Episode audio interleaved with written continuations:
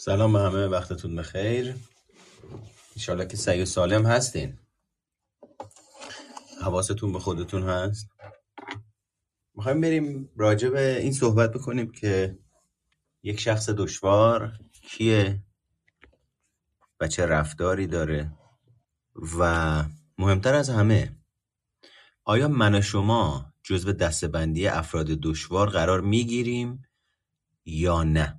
قبل از اینی که راجع به این صحبت بکنیم و بازش بکنیم من از شما درخواست دارم به همین موضوع توجه بکنید که با جواب دادن به این سوال به صورت دو گزینه ای یعنی با بله یا خیر پیش خودتون جواب این سوالو بدید تا بعد ببینیم چقدر درست بوده.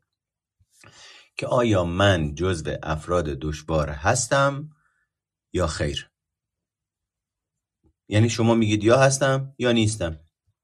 این سوالم دو گزینه ایه یه مقداری هستم یه مقداری نیستم. نداریم توش. نمی‌تونم به این سوال جواب بدم به خاطر اینه که بیشتر از دو گزینه داره. نداریم توش. یا هستم یا نیستم. حالا ماجرا اینه که یک شخص دشوار چه کسیه یا چطور رفتاری داره؟ فرد دشوار کسیه که باعث میشه من و شما احساس استراب، یأس، ناکامی، ناامیدی، خشم، تحقیر، سردرگمی و خستگی شدید بکنیم و یا ما در جایگاه یک شخص دشوار باعث میشیم اطرافیانمون این احساسات رو تجربه بکنن. یه شخص دشوار ممکنه کسی باشه که با روش‌های غیر اخلاقی یا استثمارگرانه رفتار کنه. این فرد ممکنه فردی باشه که احساس بیاعتمادی رو به وجود میاره یا اگر شما جزو این دسته از افراد هستید احتمالا احساس بیاعتمادی رو به وجود میارید.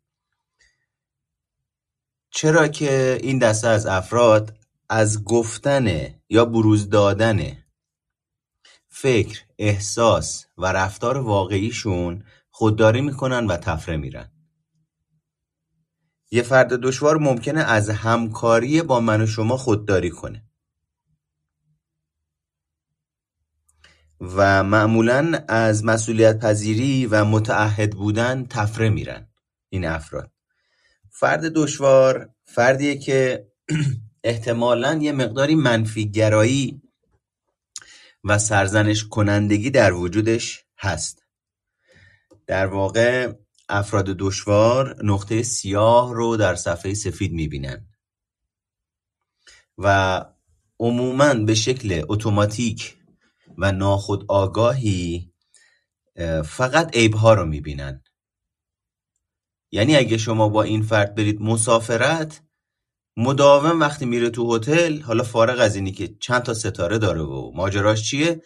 مدام به در و دیوار داره نگاه می‌کنه. مدام داره نگاه می‌کنه نگاه کن. گوشه دستشویی فرنگی کبره بسته. این یخچالش هم که کوچیکه. تلویزیونش چرا آنتنش درست کار نمی‌کنه؟ به در و دیوار گیر میدن. و احتمالا مواقعی وجود داره که شما تعجب می‌کنید چطور یک مواجهه می‌تونه اینقدر سریع برخلاف برنامه پیش بره. یعنی چی؟ یعنی شما شروع به شک کردن به ادراکهای شخصی خودتون می‌کنید در مقابل این افراد و احساس می‌کنید که توسط دیگران که همین افراد دشوار باشن تعادلتون رو از دست دادید. این یعنی کجا؟ یعنی اونجایی که فرد دشوار به خوبی و در نهایت حرفه‌ایگری تونسته کنترل شما رو از دستتون بگیره و شما رو کنترل کنه. این اونجاییه که احساس گیجی می‌کنید اونجاییه که احساس کلافگی می‌کنید اونجاییه که احساس می‌کنید با پتک زدن تو صورتتون و نمی‌دونید چه خبره انگار تو مغزتون دارن سود می‌کشن. و به اصطلاح تو مدتی که در ارتباط با اون فرد هستید اینجا و اکنون رو از دست می‌دید. مدام ذهنتون شروع می‌کنه مشغول کار کردن. تمرکزتون رو از دست می‌دید. چرا؟ چون در اثر مجموعه ای از رفتارها مجموعه ای از گفتارها که توسط این فرد شنیده میشه یا برون ریزی میشه مداوم آدم ها درگیر میشن. چرا؟ چون فرد دشوار فردیه که منیپولیتیوه. دستکاری کننده است. و خیلی مهمه که بچه ها بدونیم این افراد یا من و شما در جایگاه فرد دشوار چون همه دشواری دارن حقیقتش. اگه شما فکر می‌کنید دشواری ندارید یه مسئله ای هست این وسط. و ماجرا اینه که موقعیت خیلی تاثیر داره توی فعال شدن دشواری های شخصیتیمون. یعنی چی؟ یعنی ممکنه من توی موقعیتی آدم دشواری باشم اما برم توی موقعیت دیگه اون دشواری رو از خودم نشون ندم. اون پیچیدگی رو از خودم نشون ندم. اون بیاعتمادی رو از خودم نشون ندم. توی موقعیتی سرزنشگری رو از خودم نشون بدم. تو یک موقعیتی تحت تاثیر عقده حقارتم رفتار بکنم اما توی موقعیت دیگه ای تحت تاثیر عقده حقارتم رفتار نکنم. و این خیلی نکته مهمیه که ما بتونیم اینو درک بکنیم. چرا مهمه؟ چون اگر بخوایم تعمیم افراطی بدیمش به خودمون اون وقت خودمون رو یا این می‌بینیم یا اون می‌بینیم. مثل سوالی که اول مطرح کردم. اما زمانی که در موقعیت ها ببینیمش این یعنی من در برخی موقعیت ها رفتارهای غیر سازنده دارم اما برخی موقعیت ها هم هستن که من رفتار سازنده دارم. و خود این جای امید داره. به خاطر اینکه نقطه رشد ما از اون جاییه که ما رفتارهای سازنده داریم. و وقتی با یک نگاه تعمیم آمیز افراطی خودمون رو فردی سرزنشگر خودمون رو فردی حقیر خودمون رو فردی ناتوان ادراک می‌کنیم کاملا نقطه های توانایی خودمون رو و سازگاری های مثبت خودمون رو نادیده می‌گیریم. به خاطر همینه که تمام احساسات و هیجاناتمون مناسب با اون چه که داریم باورش می‌کنیم و ادراکش می‌کنیم شکل می‌گیره. سوال اینه که چه موقعی رفتار دیگران از آزاردهنده بودن به سمت خشم شدید کشیده میشه؟ که این خودش می‌تونه از در واقع روی طیف از خفیف شروع بشه خفیف یا زودگذر تا رفتار دشواری که بحرانی و پایداره.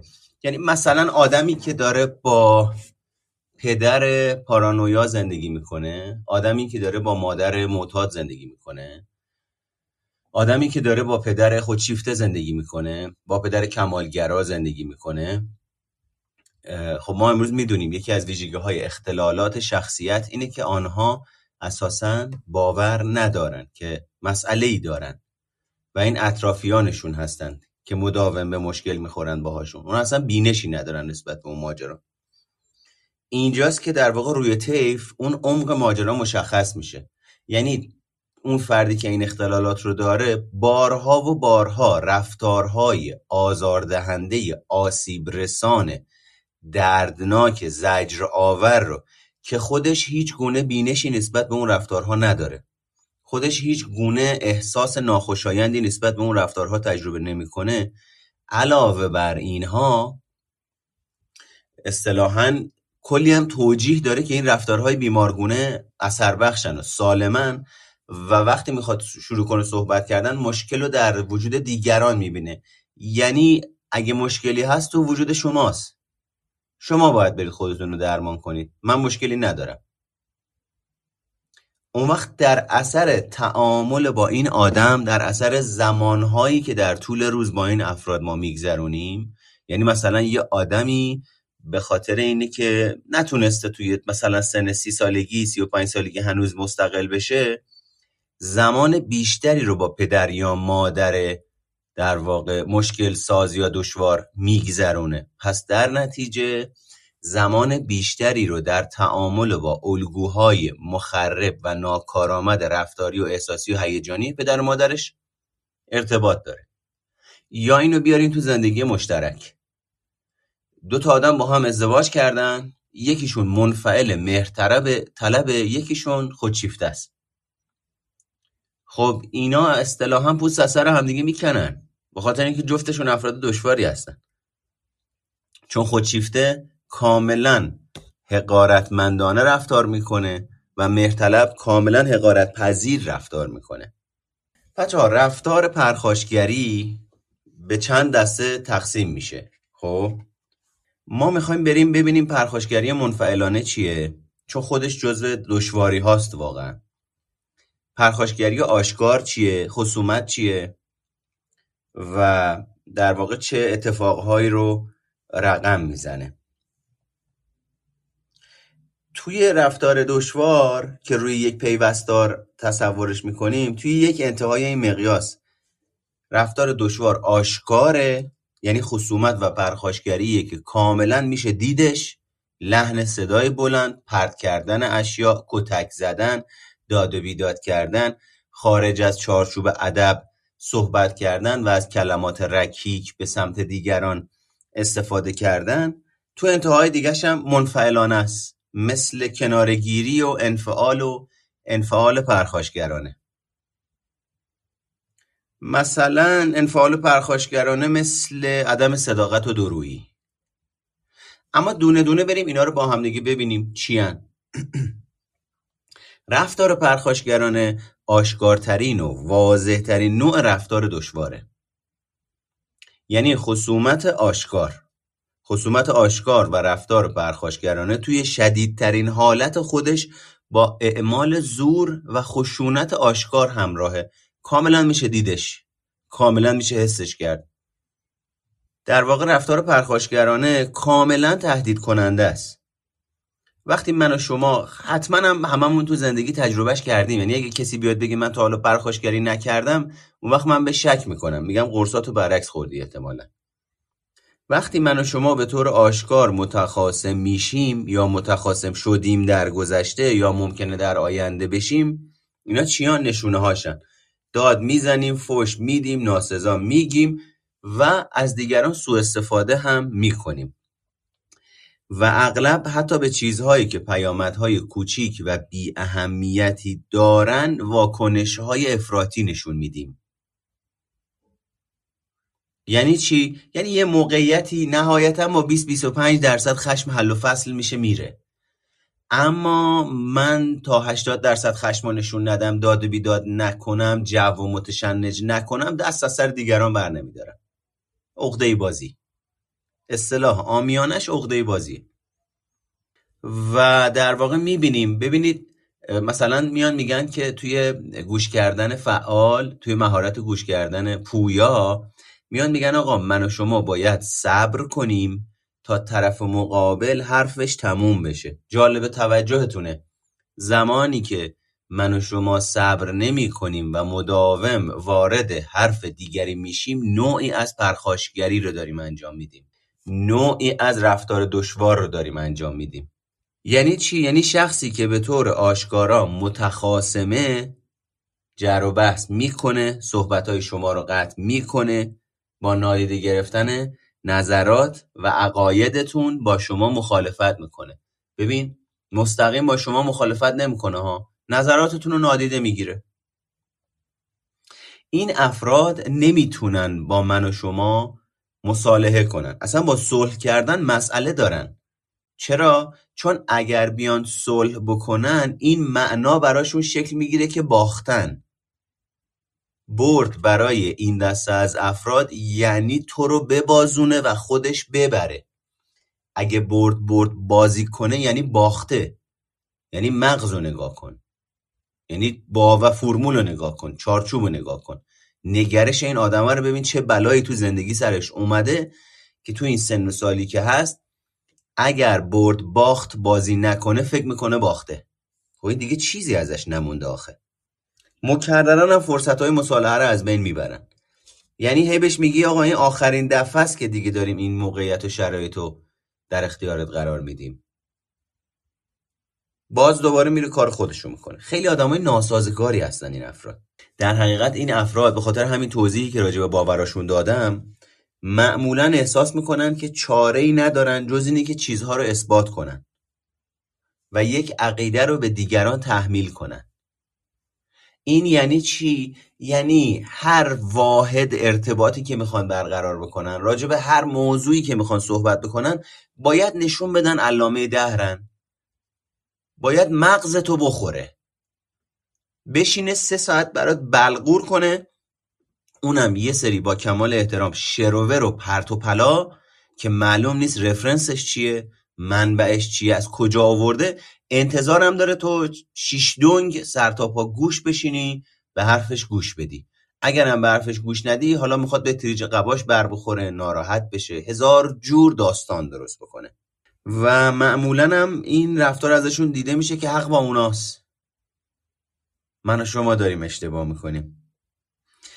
یه اسمی بذاریم روی این حق با منه و شما دارید اشتباه می‌کنید. یعنی یا روش من یا هیچ روش دیگه ای یا حرف من یا هیچ حرف دیگه ای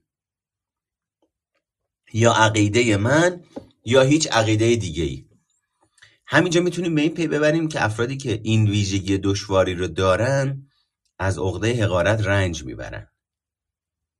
به خاطر اینه که ما امروز می‌دونیم تو دنیا چیز ثابتی وجود نداره. توی علم تمام متغیرها تمام مسئله هایی که بیان میشه همه یه چیزهایی که توی روش تحقیق و اینجور چیزا نوشته شده یا تایید میشه یا رد میشه. و اگر تایید بشه در یک بازه زمانی مشخص کارایی داره. با گذر زمان با تغییرات محیطی با تغییرات درونی کارایی آن چیزی که امروز تایید شده رد می شود یا دوباره تایید می شود ثابتی وجود نداره. که من محکم یه جا نگرش دارم. همه چیز در حال تغییره. همه چیز در حال پویاییه. این افراد می‌خوان نظر خودشون رو ثابت بکنن. در حقیقت اونا مستبد و کنترلگرن و دنیا رو با ذره های خودمهورانه خودشون می‌بینن. و هرچه میزان خودمهوری در وجود این افراد بیشتر باشه دشوارتر میشن. ما می‌دونیم امروز یکی از ویژگی هایی که در وجود افراد خودشیفته دیده میشه خودسریه و خودمهوریه هرچه میزان خودسری و خودمهوری بالاتر برقراری ارتباط با اون فرد دشوارتر. انرژی روانی بیشتری باید صرف بکنیم تا بتونیم در ارتباط با اون آدم بمونیم. حالا در مقابل هرچه خودمختاری و خود عمل کردی و خود تنظیمی فرد بالاتر پذیرش انعطاف پذیری و تعمل و پختگی فرد بیشتر. فرقشون توی چیه؟ تو اتاقای مربوط به خودشیفتگی گفتم که فردی که از احساس حقارتش انرژی می‌گیره به سمت خودشکوفایی خودمختاری و خودتنظیمی و فردی که از عقده حقارتش انرژی می‌گیره به سمت خودسری و خودمهوری و ثابت کردن خود به دیگران و در بزرگسالی احتمالا خودشیفتگی حرکت می‌کنه. حالا سوال اینه به نظر شما چرا من و شما یا این افرادی که داریم راجع بهشون صحبت می‌کنیم چنین رفتاری دارن؟ در حقیقت ماجرا از این قراره که خیلی از این افرادی که با خصومت و پرخاشگری رفتار می‌کنن که ممکنه من و شما هم جزوشون باشیم می‌خوان مطمئن بشن اوضاع همونطوری که اونا می‌خوان پیش میره. و این همینجا به ما اینو نشون میده که خیلی از ماها ترس از دست دادن کنترل رو داریم. حالا این ترس از دست دادن کنترل تو حوزه های مختلفی معنا پیدا می‌کنه. ترس از دست دادن کنترلمون توی صحبت کردن و توپق زدن ترس از دست دادن کنترلمون بر دیگری که مبادا بره و تنها بمونیم. ترس از دست دادن کنترل که مبادا توپق بزنم و توسط دیگران مسخره بشم یعنی به دو دسته تقسیم میشه. کنترلگری در دنیای بیرون و کنترلگری در دنیای درون. و وقتی من ترس از دست دادن کنترل داشته باشم به صورت افراطی و بیمارگونه احتمالاً به صورت هجومی و خسمانه حرکت می‌کنم دفاع می‌کنم حمله می‌کنم. که اجازه ندم. این ترس در من فعال بشه که مبادا کنترلم رو از دست بدم. گاهی اوقاتم در واقع ماجرا از این قراره که انتظاراتشون برآورده نمیشه. یعنی چی؟ یعنی اینی که من انتظار دارم. تو هر موقع زنگ می‌زنم تلفنتو جواب بدی. دیگه تو دستشویی هستی تو جلسه هستی تو بیمارستانی داری میمیری داری بالا میاری خوابی تو همومی کاری ندارم. چرا تلفن منو جواب ندادی؟ باید برام توضیح بدی. حالا هرچی هم طرف مقابل توضیح میده از اونجایی که ویژگی منفیگرایی و بدبینی هم تو وجودشون احتمالا هست دیگه حرف طرف مقابل رو قبول ندارن و کم کم میره سمت بیاعتمادی. و می‌بینیم که این متغیرها مثل بیاعتمادی مثل منفیگرایی مثل بدرفتاری مثل خصومت به عنوان یک مجموعه کنار همدیگه کار می‌کنن و ابعاد شخصیت پرخاشگر رو تشکیل میدن. بعضی های دیگه این شکلی هن که اگه گمان کنن ضعیف شدن یا مورد انتقاد قرار گرفتن پرخاشگرانه پاسخ میدن.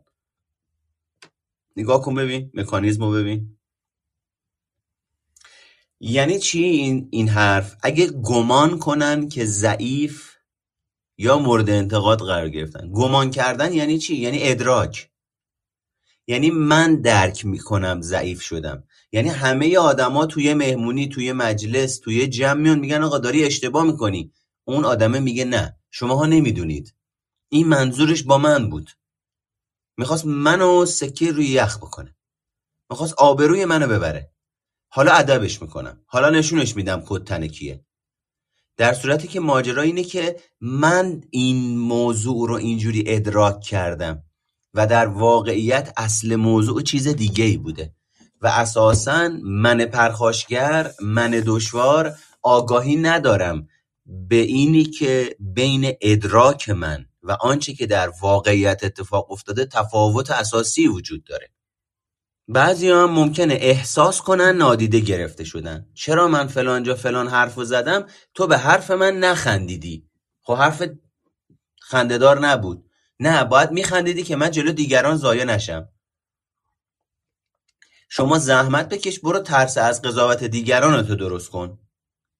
که نخوای اینو به دیگران تحمیل بکنی که بابت یه حرف بیمزه لوس دیگران زندگیت که دوستت همسرت پارتنرت بچت بچشی یا هر کسی هستی بخوای اونا رو کنترل بکنی که همیشه در خدمت تو باشن که به حرف من نخندیدی. لوس بودن تو درست کن. چرا؟ چون یه بار که لوس حرف نمی‌زنیم که. میزان این لوس بودن هدت و شدت این لوس بودن فراوانی این لوس بودن خودش می‌تونه آزاردهنده باشه برای دیگران. بعد اون وقت من از این آگاهی ندارم مقاومت هم نشون میدم در برابر اینی که نسبت بهش آگاه بشم. تازه توقع دارم دیگران نسبت به لوس بازی های من بخندن. خب شما یک خودشیفته حقیر هستی. ویژگی خودشیفته حقیر رو داری نه اختلال شخصیت خودشیفته. توجه بکنید اینا رو به خودتون نچسبونید. اما حالا که داریم راجبه در واقع انتقاد و حمله و اینجور چیزا صحبت می‌کنیم بهتره بریم سراغ خشم و پرخاشگری. با اینی که هم من توی پادکست ها یه اپیزود راجع به انواع خشم و پرخاشگری صحبت کردم. هم اینجا اگر تشریف ببرید روی کلاب سایکوپات پایینش دو تا جلسه در واقع مشخص راجع به پرخاشگری صحبت کردم انواع پرخاشگری رو گفتم. اما بعد نیست اینجا دوباره یه سری بهش بزنیم. بچه ها خشم یک وضعیت هیجانی و فیزیولوژیکیه. یعنی ممکنه من از چیزی خشمگین بشم اما لزوما رفتار پرخاشگری رو از خودم نشون ندم. پس در نتیجه خشم احساسیه که من و شما در بدنمون تجربهش می‌کنیم حاصل ترشحات هورمونه. وقتی این خشم توسط رفتار سمت و سو و جهت بهش داده میشه میشه پرخاشگری. وقتی این خشم میشه نیروی محرکه رفتار اون وقت میشه پرخاشگری. از طرفی ممکنه من و شما نسبت به کسی پرخاشگری نشون بدیم. مثلا کتکش بزنیم. اما از دستش عصبانی نباشیم.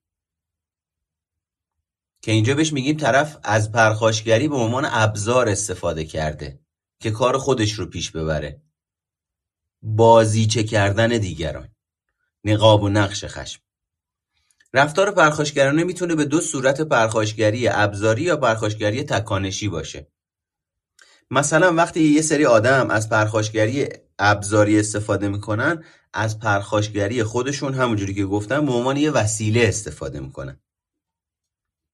یعنی چی؟ یعنی اونها از پرخاشگری به صورت یک روش حساب شده برای رسیدن به اون چیزی که می‌خوان استفاده می‌کنن. برعکس وقتی که افراد از پرخاشگری تکانشی استفاده می‌کنن پرخاشگری یک واکنش یا پاسخ به چیزیه که برای اونها اتفاق افتاده. یعنی راجبش فکر نمی‌کنه. کلیدش می‌خوره اصطلاحا داد و بیداد می‌کنه. بدلهنی می‌کنه. یعنی چی؟ یعنی پرخاشگری تکانشی یک پاسخ خودکار و یک واکنش هیجانی غریزیه. که ریشه پرخاشگری تکانشی در احساس خشمه. حالا این در واقع تفاوت بین خشم و پرخاشگری. حالا که متوجه شدیم خشم و پرخاشگری چیه و پرخاشگری واضح چیه بهتره بریم سراغ خصومت پنهان. خیلی به اینجا توجه بکنید. که به نظر می‌رسه این خصومت پنهان به نظر می‌رسه این خشم پنهان به نظر می‌رسه این رفتار پرخاشگری منفعلانه بین ما و در جامعه ایرانی با فراوانی بالایی وجود داره. ماجرا این شکلیه که من و شما زمانی که می‌خوایم رفتار خصومت آمیز و پرخاشگری آشکار رو بشناسیم اشتباهی روی نمیده. اشتباه نمی‌کنیم. چرا؟ چون رسما آدم لیوان و پرت کرده سمت من. چون رسما چارچوب ادب و احترام رو گذاشته کنار هرچی از دهنش در میاد داره بد و بیرا به من میگه. خب این کاملا مشخصه دیگه داره پرخاشگری می‌کنه. چرا؟ چون این رفتار مستقیمه و رو در رومون داریم میبینیمش. اما رفتار خصومت آمیز پنهان و پرخاشگری منفعلانه بیان غیر مستقیم چیزیه که شخص می‌خواد یا نمی‌خواد. یعنی چی؟ یعنی طرف داره بهانه جویی می‌کنه. چرا داره بهانه جویی می‌کنه؟ چون دیروز فلانجا فلان چیزو می‌خواستم به دست نیوردم این فلان چیزی که می‌خواستم برای هر کسی یه تعریفی داره. جلو مامانت قهوهیش می‌کردی آبروریزی می‌کردی جانبداری منو می‌کردی. چرا؟ چون من احساس حقارت کردم. و چون نکردی حالا باد حرف نمی‌زنم. خصومت پنهان. فلان چیزو می‌خواستم برام نخریدی. الان موقع که دارم ظرف میشورم در کابینت ها رو میکوبم به هم دیگه تق و توق. الان وقتی زنگ می‌زنی نگر میدارم چهار دفعه میسکال میشه بعد زنگ می‌زنم. بعد جوابتو میدم. بعضا جواب نمیدم. بچه ها رفتار پرخاشگری منفعلانه می‌تونه یکی از دشوارترین رفتارها برای تعامل کردن باشه. چرا؟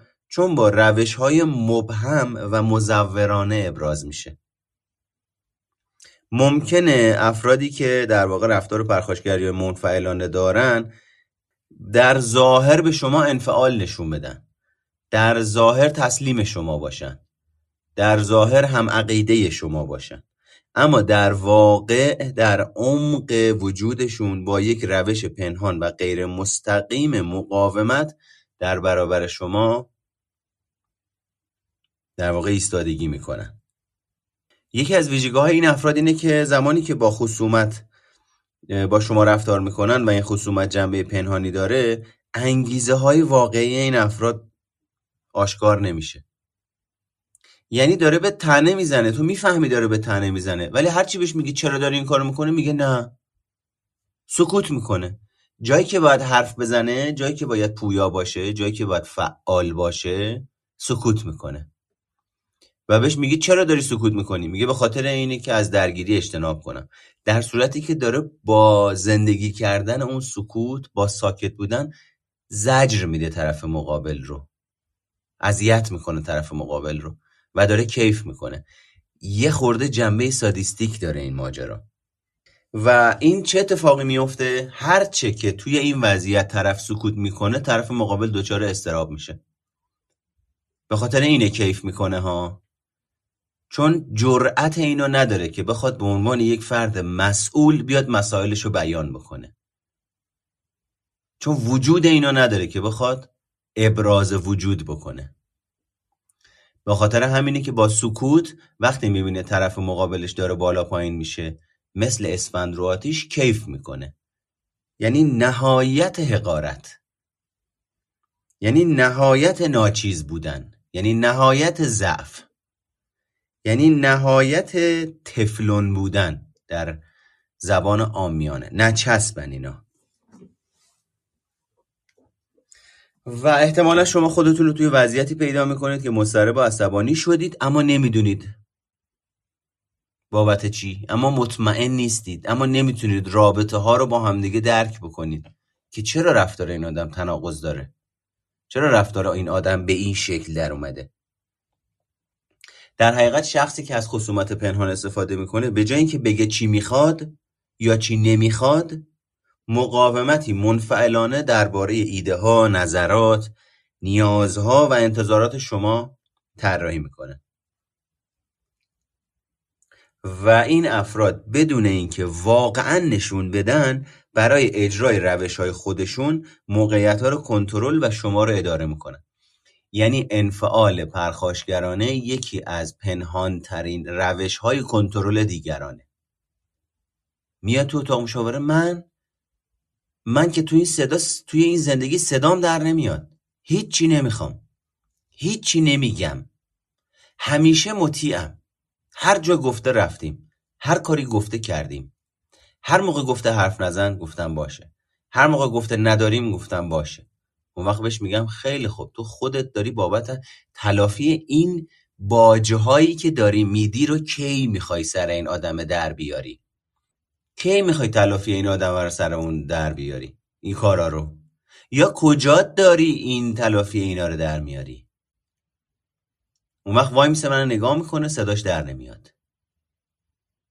یا موقعی که با دیگه بهش گیر میدم. گیرش میندازم لبخند می‌زنه.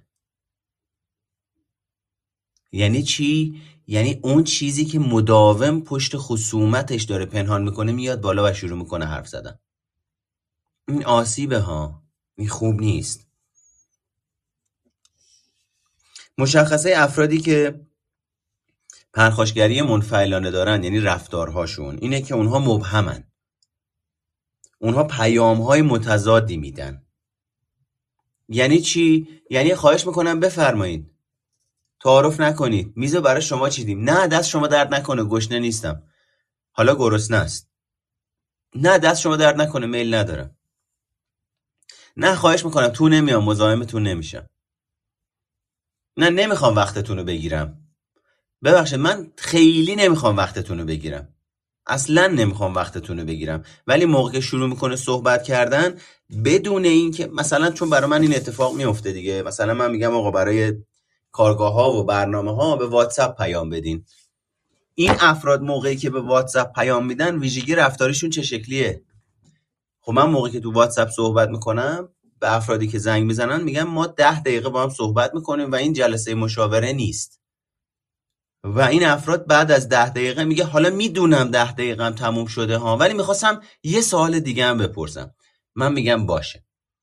یه سوال دیگه یه سوال دیگه یه سوال دیگه تا نیم ساعت هم میاد.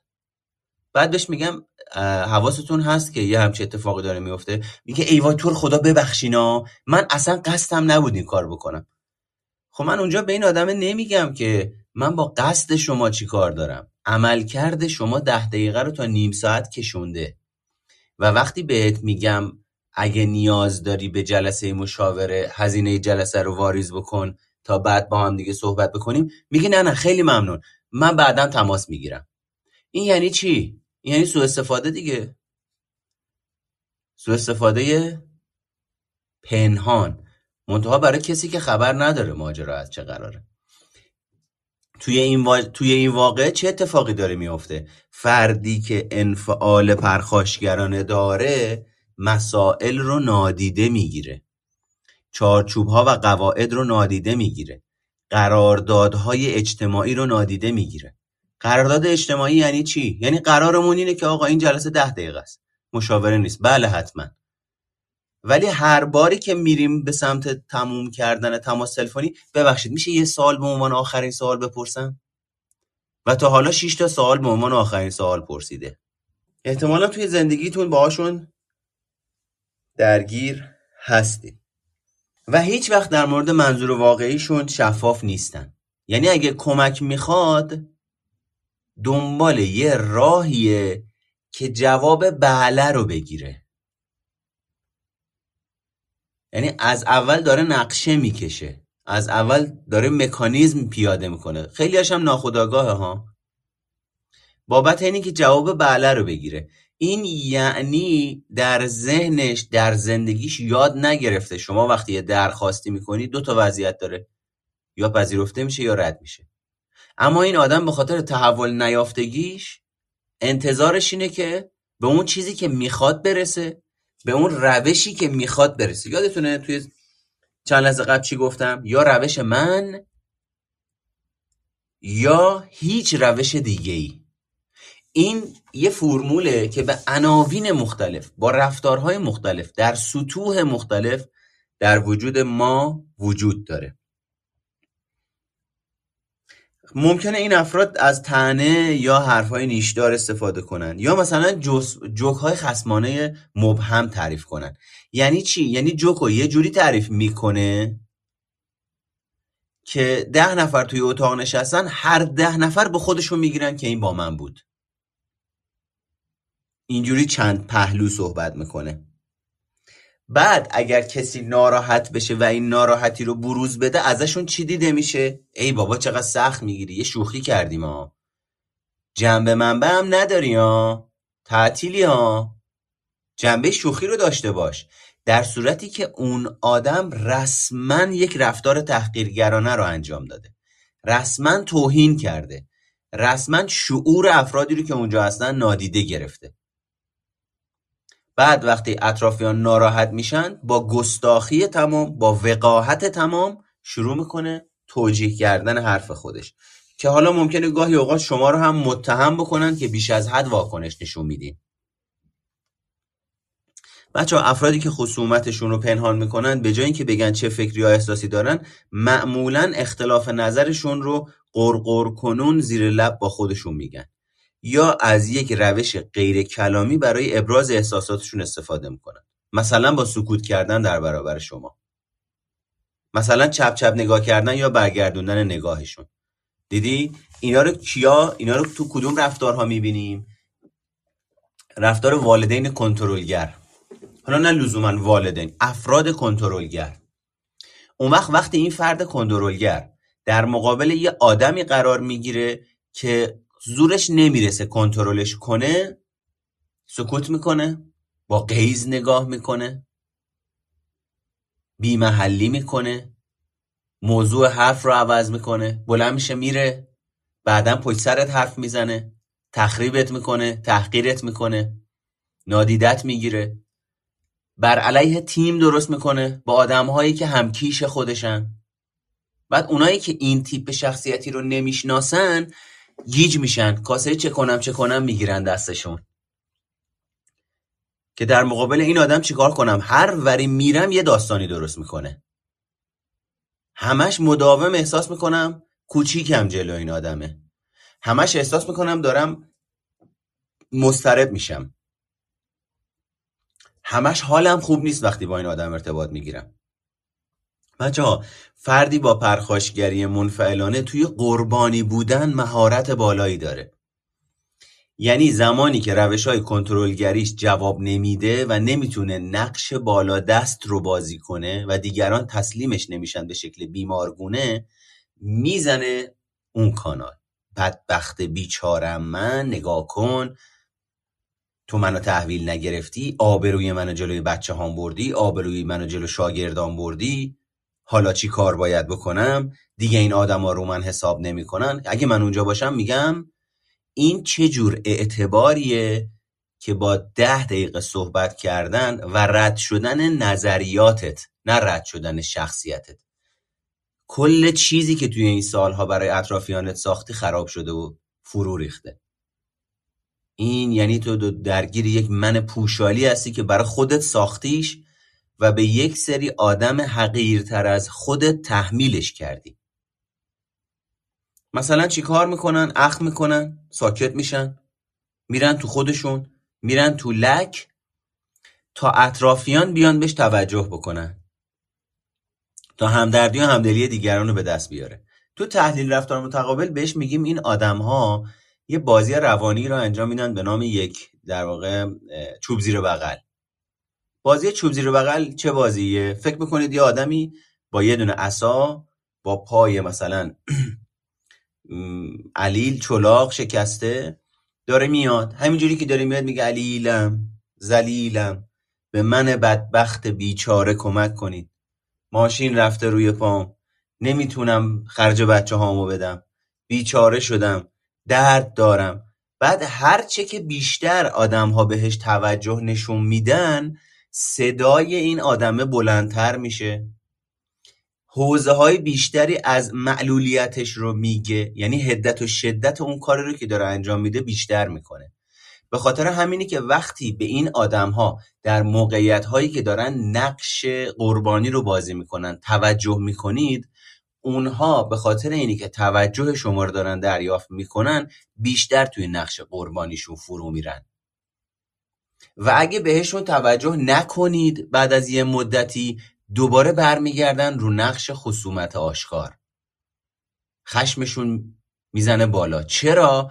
چون به شکل اتوماتیک و ناخودآگاهی این افراد عادت کردن به واسطه این مکانیزم ها کنترل دیگران رو به دست بگیرن.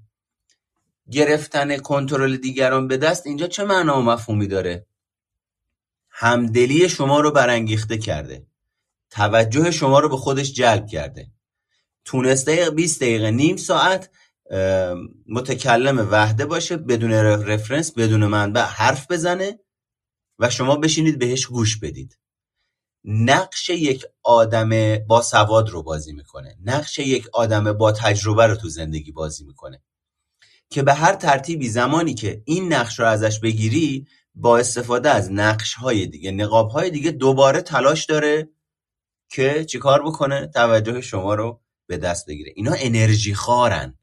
یعنی در ارتباط با این افراد شما وقتی با آگاهی می‌رسید بعد از اینی که باهاشون ارتباط برقرار می‌کنید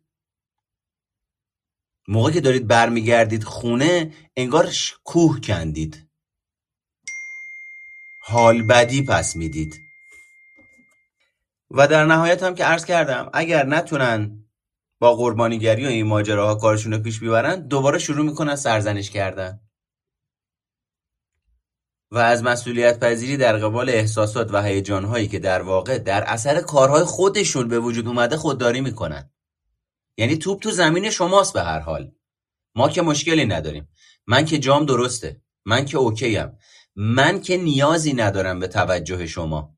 در اوج فقر عاطفی و نیازمند بودن. بابت اینی که می‌خوام توجه بکنید به در واقع پس می‌زنه اینا این اونجاییه که میگیم اینا شفاف راجع به افکار و احساسشون حرف نمی‌زنن. یعنی تکلیف آدم روشنه. افرادی هستن میان پیش من میگه آقا بنده نیاز دارم توی اتاق مشاوره شما فقط به من گوش بدید. نمی‌خوام کار درمانی بکنم نمی‌خوام کار آموزشی بکنم. نمی‌خوام رو توسعه شخصیتم کار بکنم. من فقط نیاز به یه گوش دارم. می‌خوام چهار کلام حرف بزنم. ما میگیم بله هر این همه درخواستی. حرفاشو می‌زنه میگه آخه اشکالم راحت شد. این آدم‌ها جرأت انجام دادن این کارم ندارن چرا؟ چون یا روش من یا هیچ روشی. یعنی من اگر به روش خودم تایید و توجه دیگران رو به دست نیارم یا اصلاحش بکنیم بهتر بگیم. من اگر به روش بیمارگونه خودم و تاریخ مصرف گذشته خودم و ناکارآمد خودم و تحول نیافته خودم نتیجه ایجاد نکنم آدم خوبی نیستم حقیر هستم پذیرفتنی نیستم. من باید به روش خودم به یه نتیجه برسم تا احساس جدا بودن بکنم از نظر هویتی با دنیا. و الا اگه این وسط حرف یه نفری رو گوش بدم یه سرمایه گذاری بکنم توی رشته تحصیلی جدید حرکت بکنم یه سبکی از زندگیمو تغییر بدم هویتم رو از دست دادم. دیگه به درد نمی‌خوره. من که خودم توش اثر نداشتم. دیگران باعث شدن به من به این برسم. پس این نتیجه دیگرانه. اون وقت عموما وقتی در مقابل این دیگرانی که راهنماییش کردن قرار می‌گیره احساس حقارتش فعال میشه.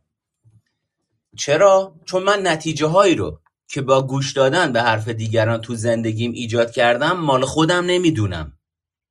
اونا به هم گفتن. مثل این افرادی میمونه که میگن ما بشینیم تو اتاق فکر ایده بدیم بقیه انجامش بدن. بعد بیایم بریم رو تریبون جار بزنیم بگیم اینا نتیجه های ماست. در صورتی که ما امروز می‌دونیم افراد مجری کم داریم ما اجرا کننده کم داریم وگرنه نظر رو که همه دارن نظر مثل زیر بغل میمونه. هر کی داره هزار جورش هم داره. اینی که کی بلند میشه اون ایده و اون نظری رو که داره و اون فکری رو که داره به مرحله اجرا می‌ذاره با چالش های محیط مواجه میشه و نتیجه ایجاد می‌کنه مسئله اصلیه. ولی همه می‌تونن بشینن راجع به ایده های خوب حرف بزنن. این افراد هم این ویژگی تو وجودشون فعاله. افرادی که از خصومت پنهان استفاده می‌کنن مثلا وقتی وظایفی توی خونه یا محل کار به اونها موکول میشه ممکنه همکاری نشون بدن ممکنه همکاری هم نشون ندن. اما ماجرا چیه؟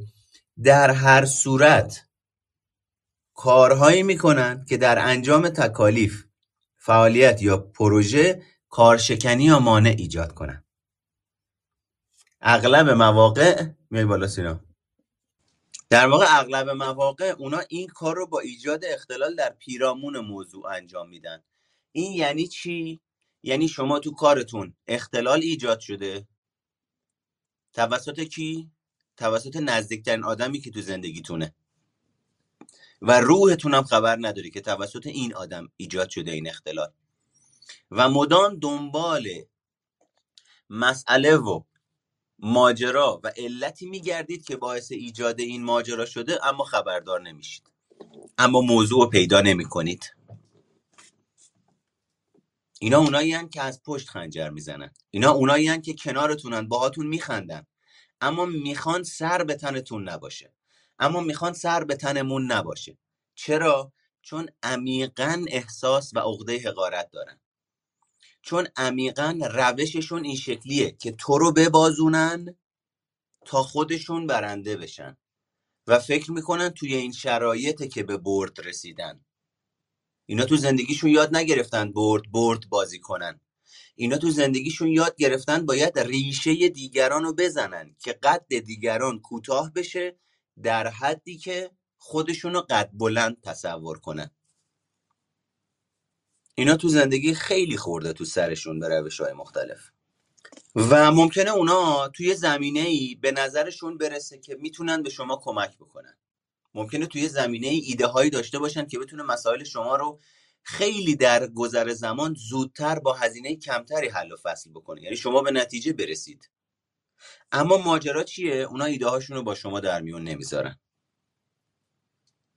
و وقتی ایده ها نظرات و برنامه های شما به نتیجه نرسید میاد بهتون میگه من می‌دونستم این کار فایده نداره می‌خواستم بهت بگم ها اما از اونجایی که حرف گوش نمی کنی گفتم بذار با نتیجه کارت مواجه بشی اون وقت داره چی کار می‌کنه؟ اون زمانی که داره میگه از اونجایی که حرف گوش نمی کنی خودسری و خودمهوری و حرف گوش نکن بودن خودش رو داره فرافکنی می‌کنه روی شما. یعنی اون ویژگی رو در وجود شما می‌بینه. در صورتی که اگه اونجا میومد اون ایده رو می‌داد اون راهنمایی رو می‌کرد شما از نظر زمانی از نظر هزینه ای از نظر جانی نتیجه رو ایجاد می‌کردی که مثلا باید پنج سال براش وقت میذاشتی اما تو دو سال ایجادش می‌کنی. خود این ماجرا باعث تحکیم روابط عاطفی با اون آدم می‌شد. اما الان چیکار کرد؟ انفعال پرخاشگرانه. این افراد برای مقاومت در برابر کاری که شما از اونا می‌خواین یا خواستید از انجام کار تفره میرن دیر میان وقت کشی می‌کنن بهانه میارن انجام دادن کارا رو به تعویق میندازن و در حقیقت اونا عمیقا می‌تونن عمدن ناکارآمد باشن و کار رو به صورت نادرست انجام بدن یا اون رو نیمه کاره رها کنن. بچه وقتی که افراد از خصومت پنهان به صورت پرخاشگری منفعلانه استفاده می‌کنن یا وقتی من و شما حتی در جاهایی تو زندگیمون از خصومت پنهان به صورت پرخاشگری منفعلانه استفاده می‌کنیم ممکنه عمدن از اینکه چقدر فریبکار و بی صداقت باشیم یا باشن یا آگاه باشیم یا آگاه نباشیم. اما در هر حال باعث میشن هم خودشون هم دیگران احساس سردرگمی، استراب، رنجش و ناامیدی بکنن. حتی ممکنه اطرافیانشون فکر بکنن که اول که احساس گناه بکنن دوم همش دارن تو خودشون اطرافیان دنبال مشکل میگردن. چرا؟ چون طوری رفتار می‌کنن که اساسا دوروریاشون به اینا شک نمی‌کنن. یار گرمابه و یه چیزی میگن. اونان اینا. خصومت پنهان یک شکل از تعارضه که به شما اجازه نمیده تا معقولانه وارد موضوعات بشید و مانع پرداختن به موضوعات واقعی بشید. سوال چرا ما اینطور رفتار می‌کنیم؟ یعنی موقع که با یه آدمی هم که این رفتار رو انجام میده صحبت می‌کنی آگاه شده ولی باز دوباره برمیگرده کار خودش رو انجام میده. آه یار گرمابه و گلستان.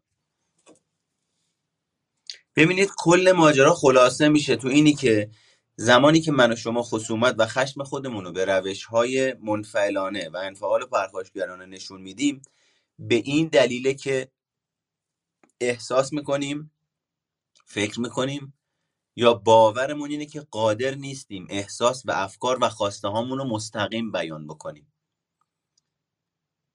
این یعنی در زندگی من و شما یا اون آدما یاد نگرفتن مهارت ابراز وجود چیه؟ تو چه موقعیت هایی چقدر ابراز وجود؟ بروز دادن یعنی چی؟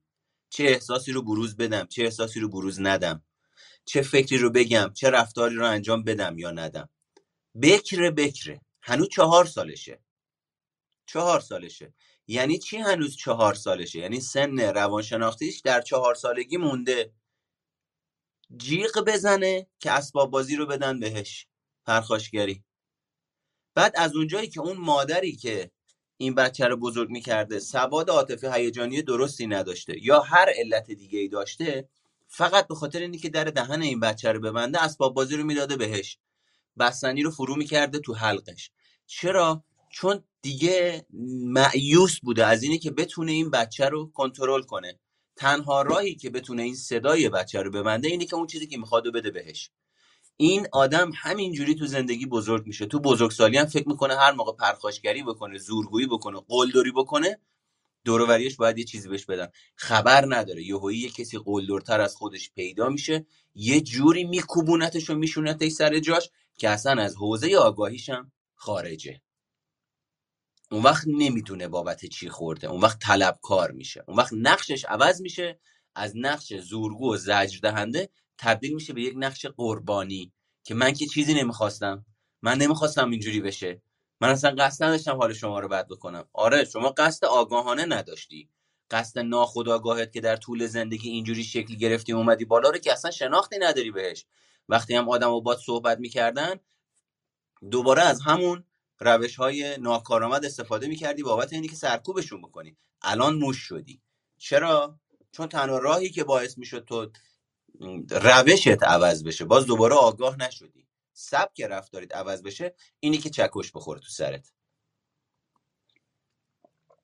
چرا؟ چون احتمالا اون زمان مادر یا پدرت یا مادر یا پدر این آدم سواد اینو نداشتن که متوجه بشن آقا بعضی از شخصیت ها برخی از بعدهای شخصیت ما برخی از بعدهای وجودی ما ژنتیکیه. با سرکوب با در اختیار قرار دادن هر چیزی بابت اینه که ساکتش بکنیم اون درست نمیشه. باید بریم بهش رسیدگی بکنیم. گاهی اوقات باید دارو مصرف بکنه تا آدم از اون سطح پرخاشگری ژنتیکیش کم بشه. حساسیت پذیری ژنتیکیش کم بشه. از اونجایی که پدر و مادر در سطح خانواده این سواد رو نداشتن همش با روش هایی که به ذهنشون می‌رسیده یعنی آزمون و خطا یعنی بدترین نوع ماجرا. کی؟ تو زمین مسابقه. می‌خواستن تمرین بکنن ببینن چجوری می‌تونن ساکتش بکنن. این نوع خصومت یک نیروی محرکه است. خوب توجه کنید. این نوع خصومت یک نیروی محرک است که به وسیله ترس از تحت کنترل بودن. یعنی چی؟ یعنی من میترسم توسط دیگران تحت کنترل قرار بگیرم. به خاطر همین دست پیشو می‌گیرم. میرم دیگران رو کنترل کنم. من اینو این موردی که دارم میگم توی چند تا خانم دیدم. این سو برداشت نشه که نگاه جنسیت زده دارم. دارم راجع به تجربه خودم که راجع به چند تا خانم دیدم صحبت می‌کنم. خانم هایی رو دیدم که با یه آقای تو رابطه بودن. این رابطهشون به هر ترتیب توسط آقا تموم میشه. مکانیزمی که این خانم به کار می‌گیرن خیلی جالبه. دوباره ترتیبی میدن که با اون آقا وارد رابطه بشن بعد وقتی با اون آقا وارد رابطه شدن رابطه رو کات می‌کنن. که بگن من رابطه رو تموم کردم. که از اون احساس حقارتشون کم کنن. در صورتی که احساس حقارت اینجوری کم نمیشه. پس این نوع خصومت یک نیروی محرک است که به وسیله ترس از تحت کنترل بودن ترس از رویارویی یا مواجهه. خشم پنهان و ناتوانی در تعامل مستقیم با دیگران به وجود میاد. یعنی دوباره ببین من و شمایی که اگر توی زندگی مهارت ابراز وجود یاد نگرفتیم احتمال اینه که یکی از ابزارهایی که به شکل اتوماتیک و ناخودآگاه در طول دوران رشد در زندگی در خانواده در محیط در مدرسه یادش گرفتیم انفعال پرخاشگری انفعال پرخاشگران است. و نه محیطی بوده که ابراز وجود به شکل غیر مستقیم و ناخودآگاه به ما آموزش بده. نه کسی بوده که بخواد بیاد بگه بیا بشین اینجا مستقیم بهت اینو یاد بدم. همینجوری بزرگ شدیم اومدیم بالا. احتمالا این افراد فاقد اعتماد به نفسن بابت اینی که مسائلشون رو در میون بذارن. یعنی چی؟ یعنی احتمالا اونها در گذشته به خاطر ابراز آشکار احساساتشون مثل خشم و ناامیدی و شادی و یأس و ترس تحقیر شدن سرزنش شدن نادیده گرفته شدن و در اثر این روش ها متحمل رنج یا ناامیدی شدن. به خاطر همینه که کمتر از روش های آشکار برای بیان احساس و فکرشون استفاده می‌کنن. چون تو زندگی مداوم وقتی اومده آشکارا حرفشو زده واضح حرفشو زده بدون رو در بایستی حرفشو زده زدن تو سرش. چون وقتی توی زندگی اگر یه خانمی عصبانی شده اومده خشمشو نشون داده برگشتن گفتن زن که گستاخی نمی‌کنه. اما وقتی غمگین بوده بهش توجه کردن. علاوه بر اینی که تنبیهش نکردن علاوه بر اینی که محرومش نکردن از دیده شدن و شنیده شدن و پذیرفته شدن تازه بهش توجه هم کردن. به خاطر این تا بزرگسالی یاد گرفته غمم مجازه اما خشمم گستاخیه. یه همچی شناختی پیدا کرده نسبت به این ماجرا. حالا تفاوت بین فرد منفعل با فرد منفعل پرخاشگر چیه؟ این نکته خیلی نکته مهمیه. یه شخص منفعل به راحتی نیازها احساسات و نظرات دیگران رو قبول می‌کنه. مشکلی هم باهاش نداره. اما یک فرد در واقع منفعل پرخاشگر همه این ویژگی های افراد منفعل رو داره. اما مسئله اینه که با وجود اینی که داره نشون میده تسلیم دیگرانه اصلا حالش خوب نیست. پر از مکالمه است. یعنی چی؟ یعنی فرد منفعل اوکیه بابت اینی که تو تصمیم می‌گیری براش. اما فرد منفعل پرخاشگر نشون میده اوکیه تو داری تصمیم می‌گیری. نشون میده اوکیه تو داری رهبری یه چیزی رو به عهده می‌گیری. اما در داخل منتظر یه زمانیه که زهرش رو بهت بریزه. اما در داخل از اینی که او جایگاه تو رو نداره داره هرس می‌خوره. اما از داخل سرشار از عقده حقارته. بچه ها این خیلی نکته مهمیه که الان بهتون میگم. تقریبا همه اشتباهات ما قابل بخشش تر از کارهایی هستند که برای پنهان کردن این اشتباهات می‌کنیم. یه بار دیگه تقریبا همه اشتباهات ما قابل بخشش تر از کارهایی هستند که برای پنهان کردن این اشتباهات می‌کنیم. یعنی اگر اشتباهاتمون رو صادقانه به خودمون اذعان بکنیم خیلی بهتر از اینه که با روش های بیمارگونه و خودساخته اونها رو پنهان بکنیم و بخوایم توجیهشون بکنیم. توجیه یعنی چی؟ یعنی موجه نشونشون بدیم به دیگران. یعنی من برگشتم یه نفری رو تحقیر کردم سرزنش کردم به هر علتی. دیگران میان میگن آقا تحقیر کردی سرزنش کردی. من به جای که بگم بله حق با شماست تحقیر کردم شروع می‌کنم دفاع کردن. شروع می‌کنم از خودم به سمت اونا حمله کردن. این یعنی من به حماقت خودم پافشاری می‌کنم. این یعنی من حقارت خودم رو حفظ می‌کنم. بچه‌ها به طور معمول افراد پرخاشگر منفعل آدمهایی هستند که یا طرز فکر یک قربانی رو دارن یا به طور دائم منفیگرا هستند. افراد قربانی چیان کیان چجوریان این افراد تصور می‌کنند که هر مخالفت کوچیکی در برابر اونها چه خیالی باشه چه واقعی باشه تعمدیه. اون حرف رو منظورش با من بوده. به من نگاه نمی‌کنه یه منظوری داره ها؟ این افراد با هر اشاره ای از انتقاد دچار استراب میشن. و اینها به هر علامتی که نشون بده شما اونها رو دوست ندارید یا موافقشون نیستید حساس هستن. و این نکته مهمه ها؟ به خاطر اینه که خیلی جاها اطرافیان اساسا همچین باوری ندارن همچین رفتاری ندارن. فرد قربانی ادراکش از رفتارهای دیگران اینه که منو دوست نداره. چرا؟ چون یه چیزی تو وجودشه که یا به روش من منو باید دوست داشته باشی تا من احساس کنم دوست داشتنی هستم یا اساسا اگر طور دیگه رفتار کردی به درد من نمی‌خوره. اون وقت وقتی میری سراغ روش اون می‌بینی روشش استثمارگرانه است. روشش خودشیفته واره هر موقع زنگ زدم جواب بده. بشین 24 ساعته منو نگاه کن محو من شو. دیگه به هیچ کس توی خیابون نگاه نکن. چرا با فلانی که همکارت صحبت می‌کنی؟ چرا جواب فلانی رو میدی؟ چرا وقتی میای همش به من توجه نمی‌کنی؟ خب بیماریه دیگه. مهرطلبیه دیگه. در واقع یه مثالی هست. میگه شما ناچارید در اطراف اونها روی پوست تخم مرغ راه برید. یعنی اگه شما چیزی بگید یا کار اشتباهی انجام بدید اونا شما رو متهم به بی به خودشون می‌کنن. تو روانشناسی بهش میگن اسناد به خود. تو شناخت درمانی بهش میگن خطای شناخت خطای شناختی شخصی سازی داره این فرد در و دیوار و آقای گودرزی و خانم شقایقی رو به خودش نسبت میده. ترد کردن یا انتظار داشتن از اونها باعث میشه متخاصم بشن. واکنش پرخاشگرانه اونها به احتمال زیاد به صورت منفعلانه ظاهر میشه تا پرخاشگری آشکار. های قربانی به دنبال نشانه های محروم شدن میگردن.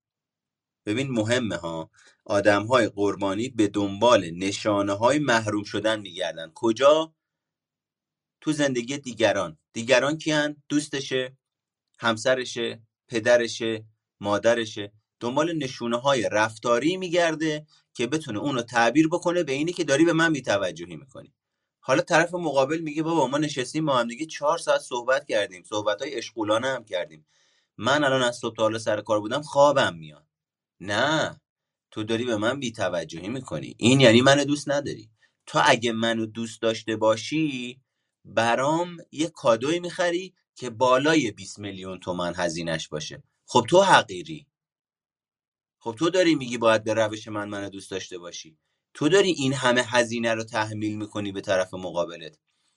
و با احتمال بالایی می‌رسید به جایی که طرف مقابل دیگه نخواد باهات ارتباط داشته باشه. حالش از اینی که با تو ارتباط داشته باشه خوب نباشه و به هم بخوره. به خاطر اینی که تو می‌خوای همه چیز رو از فیلتر آگاهی ناقص خودت رد بکنی و بهش معنا بدی و تعبیرش بکنی. آدم های قربانی به دنبال نشانه های محروم شدن میگردن. اما برخلاف انتظار ذهنیت اونها در مورد قربانی بودن در واقع به زودی باعث کنارگیری دیگران از اونها میشه. همین چیزی که الان توضیح دادم. این افراد ممکنه غرق در احساس دلسوزی برای خودشون بشن که همون ریشه بازی قربانیه. به خاطر اینی که باور دارن که همه می‌خوان به اونا ضربه بزنن. اونها نیاز دارن به شما بگن چقدر رنج می‌کشن. اونا با وانمود کردن یا اغراق کردن در هر مشکل یا محرومیتی که تجربه می‌کنن در پی جلب توجه و همدردی شما هستن. این ویژگی افراد قربانی. اما بریم ویژگی افراد منفیگرا رو ببینیم. افراد منفیگرا اغلب نمی‌دونند که دشوار هستند. خب پس تا اینجا می‌تونیم بگیم خیلی نمی‌تونیم ازشون توقع داشته باشیم. چرا؟ چون در وهله اول نمی‌دونن دشوارن. یعنی خودشون هم تو تله منفیگراییشون گیرن. اما با تمایلشون به دیدن یا پیش بینی کردن نتایج بد یا پیامدهای ناخوشایند و مشکلات و سختی ها به سرعت اعصاب دیگران خورد می‌کنن. این آدم ها با بدبینی و حس کلی بیاعتمادیشون خلق من شما رو تنگ می‌کنن. من می‌دونم الان بریم اونجا ردمون می‌کنن. من می‌دونم الان بریم مسافرت جاگیرمون نمیاد. خب بابا بیا بریم. دیگه نهایتش اینه که جاگیرمون نمیاد. یه هتل درجه دو می‌گیریم. یه شب میخوابیم. نه کفر میشه. نمیشه که. تازه مشخص میشه. اه وسواس هم داره. نمی‌تونه اونجا بخوابه. به خاطر این اینا خیلی آدمای بد مسافرتی هن. مدام ساز مخالف می‌خواد بزنه. اون من می‌دونستم این توی اون فیلم گوریلنگوری بود بیگلی بیگلی و اینا بود. یکی بود همیشه ساز مخالف می‌زد توی برنامه‌هاش. این اونه. اینا اونان. اونا ممکنه نگرانی های دائمی هم داشته باشن. یادتونه توی برنامه دیروز پریروز راجع به نگرانی کارآمد و ناکارآمد صحبت کردیم؟ یکی از ویژگی های افرادی که منفی گرایی دارن و یکی از ویژگی های افرادی که نگران اندیشی افراطی دارن منفی گراییه و همینطور نگران اندیشی. اونا ممکنه نگرانی دائمی هم داشته باشن. چیزی که برای شما یا هر کس دیگه یه مشکل کوچیکه ها گالیور آره. کوچیکه برای اونها یک موقعیت ناامید کننده محسوب میشه. بعضی از مردم انقدر در دیدن جنبه منفی یک موقعیت افراد می‌کنن که دیگه هیچ جایی برای اتفاق افتادن چیزهای مثبت باقی نمی‌ذارن. اینا نشخار کننده انرژی خودانگیختگی و شادی و لذت بخش بودن اطرافیانه. کم کم آدما در کنار اینا افسردگی می‌گیرن. کم کم انگیزه زندگی رو از دست میدن. کم کم اینی که ایده پردازی بکنن رو از دست میدن. کم کم به انفعال می‌رسن. یعنی چی؟ یعنی نگرش ها و نظرات منفی اونها می‌تونه مصری باشه. اونها ممکنه امید شما رو در هم بشکنن و رویاهاتون رو ناامید کنن. چجوری بچه ها ببین این افراد تعدادشون در جامعه ما و در دنیا به نظرم زیاده. اینا آدمای ناظری هستند. اینا اونایی که می‌خوان نقش متکلم وحده رو بازی کنن. ولی توی زندگی خودشون هیچ نتیجه قابل توجهی ایجاد نکردن. اما خودشون رو در جایگاهی می‌بینن که راجع به عملکرد شما تصمیم گیری شما یا حوزه های مختلف زندگی شما شما رو راهنمایی بکنن و این انتظار از شما دارن که شما هم کت بسته تسلیموار بهشون بگید بله سرورم هرچی شما میگید درسته. اینا اونجاییه که وقتی می‌بینن شما رفتید سراغ زندگیتون دارید کار و بار و اینجور چیزاتون رو هندل می‌کنید و کم کم باهاشون کمتر باهاشون ارتباط می‌گیرید مداوم زنگ می‌زنن بابا پشت بیا بشینیم دو تا شات بزنیم دیگه. بلند بیا ببین بیرون یه چرخی بزنیم چقدر می‌خوای خودتو تو خونه حبس کنی؟ حبس کردن زیادی توی خونه هم خوب نیست ها. یعنی ظاهرش اینه که داره درست میگه. اما باطنش حتی با وجود اینی که خودشم آگاهی نداره مخربه. شما رو برمیگردونه سر همون الگوی قبلی ناکارآمد زندگی. به خاطر همینه که اینا حرف زیاد می‌زنن اما نتیجه ندارن تو زندگی. توقع زیاد دارن اما توقع دیگران رو برآورده نمی‌کنن. اینا آدم های گیرنده ای هستند. دهندگی براشون معنا نداره. فقط می‌خواد بگیره. وابستگی زیادی دارن اینا. در حقیقت افراد منفیگرا می‌تونن با نظرات منفیشون که ظاهری اقلانی و موجه داره در مورد توانایی شما برای پیشرفت کردن استعدادهاتون تضعیف ایجاد کنند و آگاه باشید. اگه تسلیم بشید و اجازه بدید که منفیگرایی اونها شما رو توصیف کنه از کسی که واقعا هستید به نسخه کپی شده اونها تبدیل میشید. یعنی خود اونها هم قربانی همین شرایطن. اما رفتار منفعلانه کی شکل می‌گیره؟ رفتار منفعلانه وقتی شکل می‌گیره که من و شما افکار احساسات نظرات یا نیازهای خودمون رو ابراز نکنیم. اما حواستون باشه وقتی میگیم ابراز نکنیم اول باید معنای ابراز رو تعریف بکنیم برای خودمون. شما هم نباید برای خودتون تعریف بکنید. باید ببینیم در علم روانشناسی ابراز وجود چه تعریفی داره اون رو انجام بدیم. مثل این میمونه که بگیم من با سرعت بالا رانندگی می‌کنم. سرعت بالا توی ماشینی 240 تاست توی ماشینی 100 تاست توی ماشینی 300 تاست. توی هواپیما هم 700 800 کیلومتره. اون وقت اگه هر کسی قرار باشه با تعبیر خودش نسبت به سرعت بالا بره تو زندگیش رفتار انجام بده احتمالا دوباره داره میره سراغ انفعال پرخاشگرانه پرخاشگری و خصومت.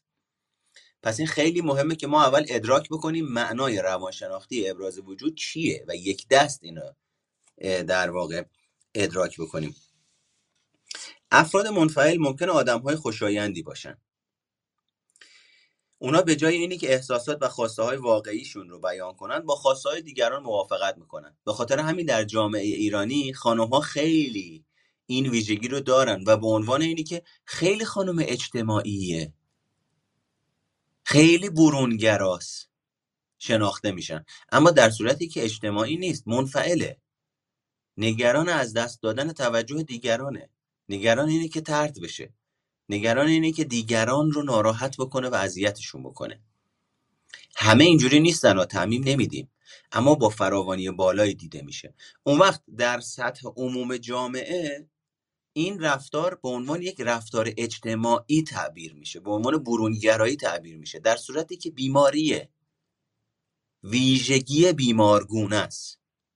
و در واقع در به صورت کلی دنبال جلب توجه دیگران و می‌خوان مردم اونها رو دوست بدارن و نمی‌تونن تقاضای دیگران رو رد بکنن. اونا به جای اینی که نظرات شخصیشون رو بیان بکنن یا تصمیماتی که بگیرن که بعدا بحث برانگیز و نامطلوب بشه و یا ممکنه به احساساتشون لطمه بزنه سب می‌کنن تا اول دیگران صحبت کنن.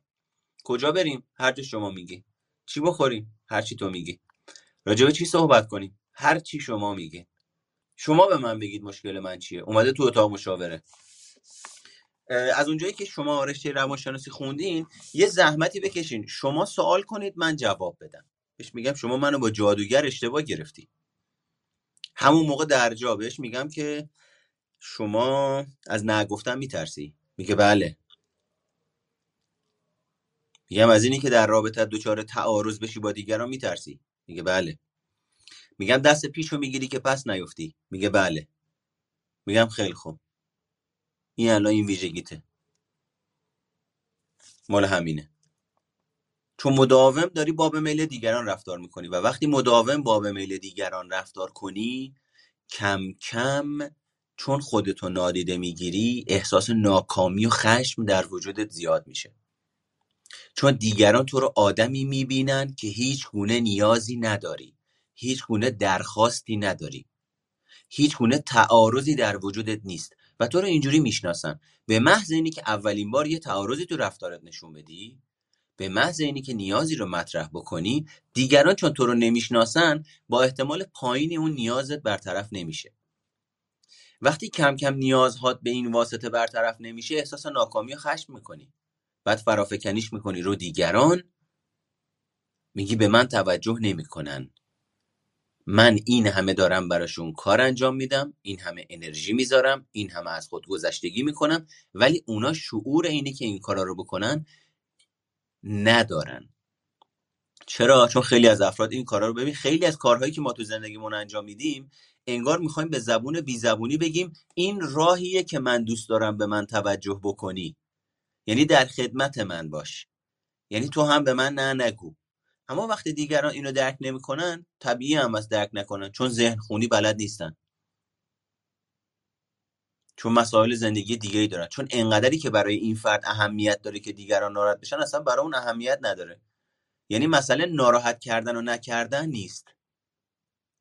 اون وقت اینا کم کم حق به جانب میشن. می‌رسن به کجا؟ دیگه که برای من نمیجوشه سر سگ بجوشه. اون وقت از انفعال که حالا انفعال پرخاشگری هم داره میشه پرخاشگر. از انفعال میشه انفعال پرخاشگر. صفر و صد. آدما کپ می‌کنن دیگه نمیشناسنش. که فلانی این چه رفتاری بود تو انجام دادی؟ بعد دوباره همون مکانیزم قبلی احساس و گناه و شرم و اینی که ای وای گند زدم دیگران رو ناراحت کردم. میاد بالا همون مکانیزم با قدرت بیشتری دوباره شروع می‌کنه کار کردن. اینجوریه که میچرخه دور خودش تو چرخه های معیوب بین صفر و صد. بچه این آدما ممکنه اغلب آرام بخش باشن خوشنود کننده باشن تسکین دهنده باشن پرتلاش باشن. اما ماجرا اینه اطاعت پذیری این آدما یا اطاعت پذیری افراطی این آدما آزاردهنده میشه.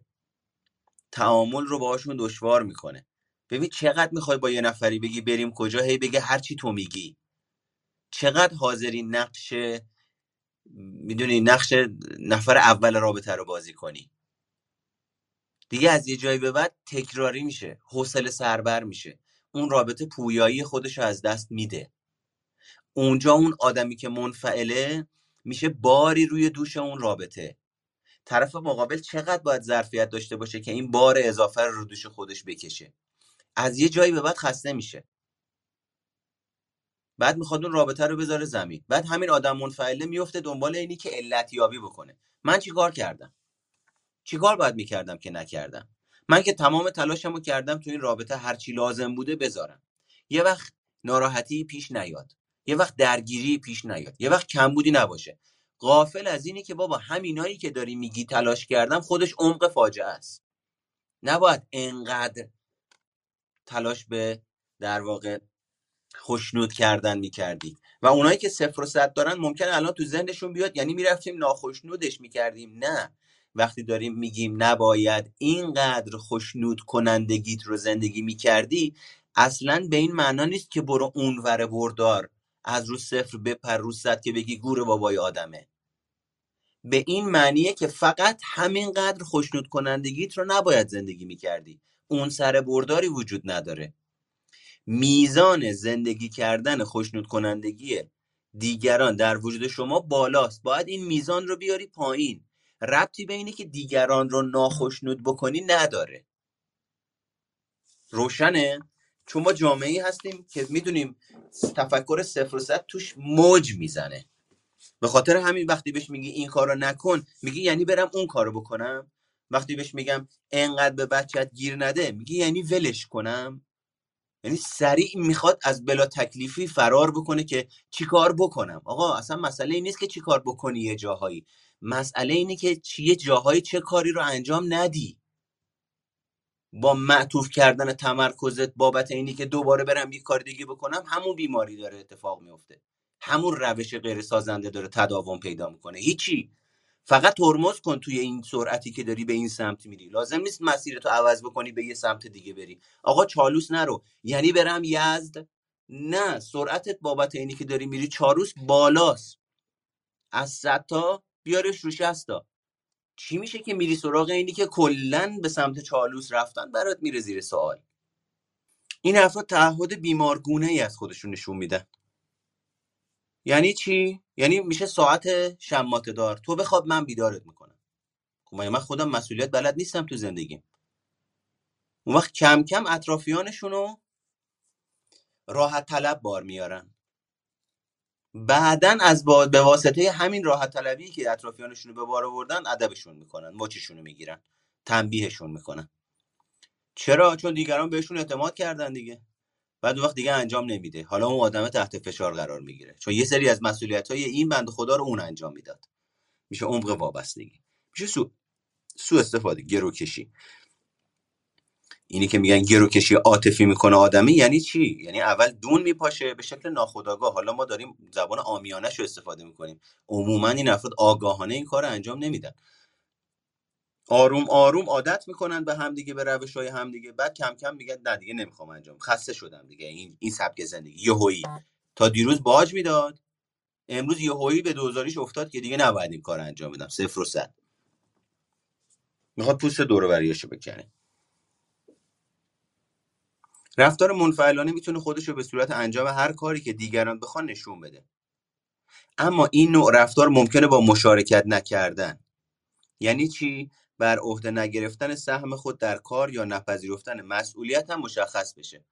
یعنی اگر رفتار منفعلانه رو صد در نظر بگیریم اسمشو بذاریم سازگاری رفتار نامنفعلانه میشه ناسازگاری. به خاطر همینه که نگاه می‌کنیم می‌بینیم مثلا یه سری از خانم های خاندار که در فرهنگ ایرانی بزرگ شدن سازگارن سازگارن سازگارن سازگارن سازگارن. بعد به یه سن سالی که می‌رسن میگه دیگه کی دیگه که برای من نمیجوشه دیگه ناسازگار میشه. دیگه به حرف هیچ کس گوش نمیده. تلافی اون سالهایی رو که دم نزده ریخته تو خودش دیگران رو راضی کرده انفعال به خرج داده. شده انفعال پرخاشگرانه پر از خشمه یه دفعه ورق برمیگرده میره رو ناسازگاری. که تو روانشناسی میگن طرف تکانشی برخورد می‌کنه. اونجاست که اون خشمهایی که تو وجودش بوده می‌زنه بالا و دیگه شعورش رو خاموش می‌کنه شناختش رو خاموش می‌کنه. این هیجانات. در ابتدا ممکنه شما فکر بکنید این افراد افرادی سازگارن و به آسانی میشه با اونها کنار اومد. اما به زودی مشخص میشه که اونها همکاری نمی‌کنن و درگیر کارها نمیشن یا مسئولیت نمیپذیرن. اونها به ندرت خودشون رو متعهد می‌کنن یا فعالیتی رو آغاز می‌کنن. در عوض ترجیح میدن که شروع کارها و پیش بردن چیزها رو به دیگران واگذار کنن. اونها از تصمیم گیری خودداری می‌کنن و شما رو با احساس ناامیدی که ناشی از ناتوانی اونها برای درگیر شدن در کارهاست رها می‌کنن. اما رفتار منفعلانه کلامی معمولا ممکنه چنین چیزهایی رو از افراد منفعل بشنوید. نمی‌دونم. اهمیت نمیدم. من همینیم که هستم. هر چی تو میگی هر فکری تو داری بهترین فکره.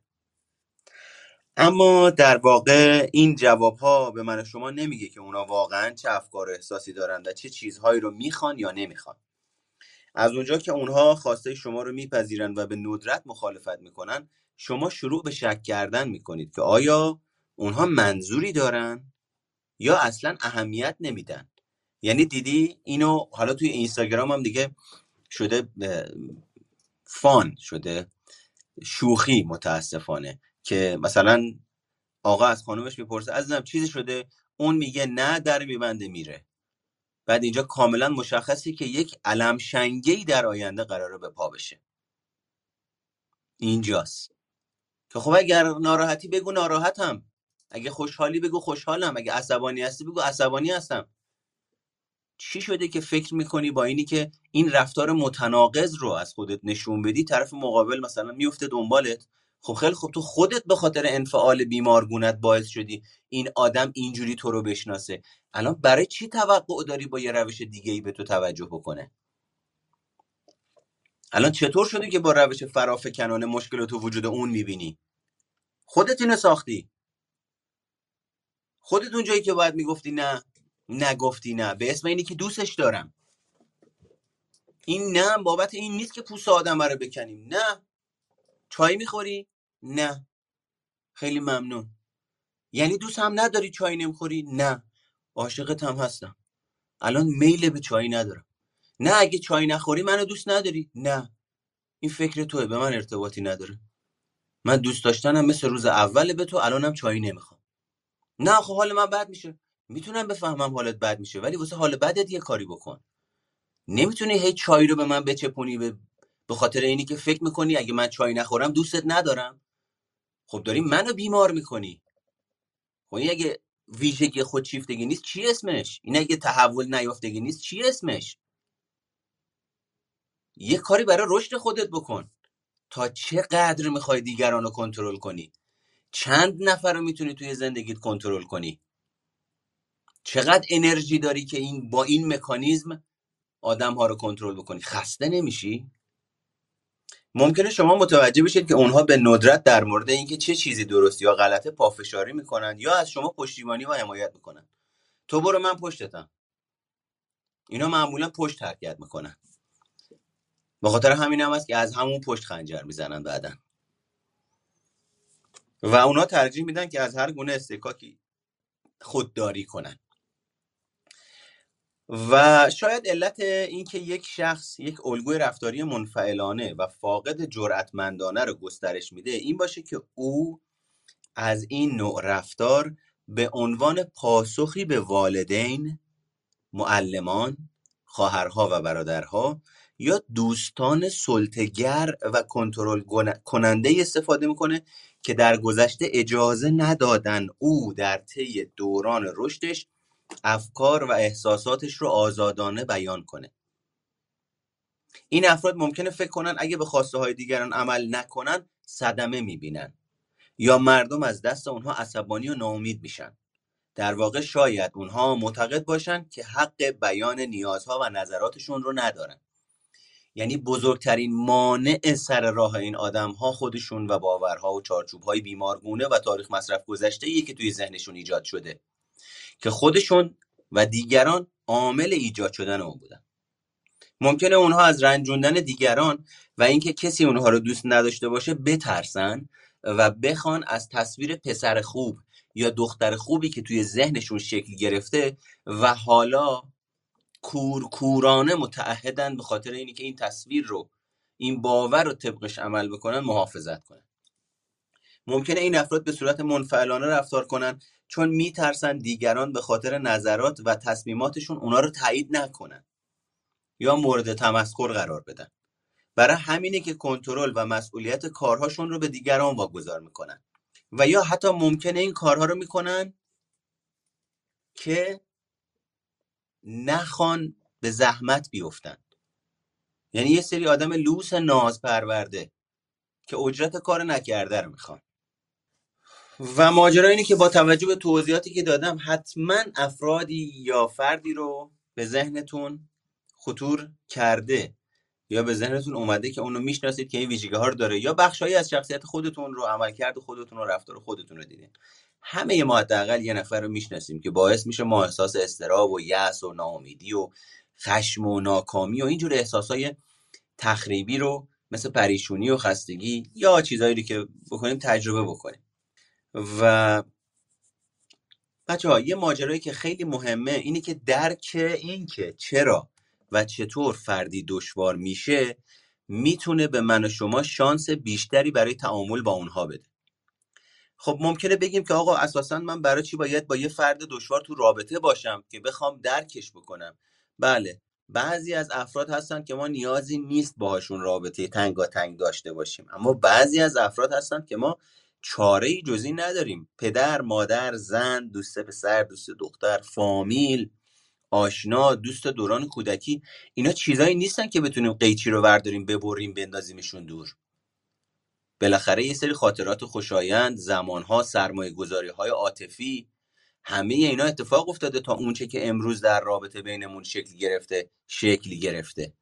به خاطر همین برای رابطه های مهم و درجه یک و دو زندگیمون اگر یه راه چاره و تدبیری نیندیشیم که یه مقداری علمی باشه قابل اتکا باشه احتمالا محکومی به اینی که در رابطه با این افراد هی مداوم احساسهای تکراری رو تجربه کنیم هی مداوم حال ناخوشایند تجربه کنیم هی مداوم کار انجام بدیم بعد ببینیم نتیجه نمیده. هی مداوم به خودمون شک بکنیم. هی مداوم اونو تحت فشار قرار بدیم. یعنی هی بچرخیم دور خودمون. پر از چرخه های تکراری بشیم.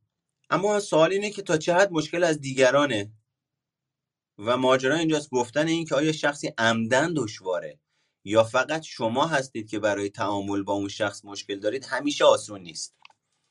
یعنی این باید دیده بشه باید سنجیده بشه تا بتونیم بگیم که عمدن دشواری می‌کنه یا اینی که واقعا این تو زندگیش اینجوری آموزش دیده و عادت کرده. و خیلی خب اینم از این ما در واقع روم بعدیمون رو می‌تونیم با موضوعی بزنیم که در واقع مربوط به همین ماجرا باشه. اما ببینیم که آیا مشکل از ما هست یا نه. یعنی حالا وقتی این ویژگی ها رو شناختیم ببینیم مشکل از ماست. یعنی آیا ما هم رفتارهای دشوار داریم؟ سهم خودمون رو ببینیم و اینجور ماجراها.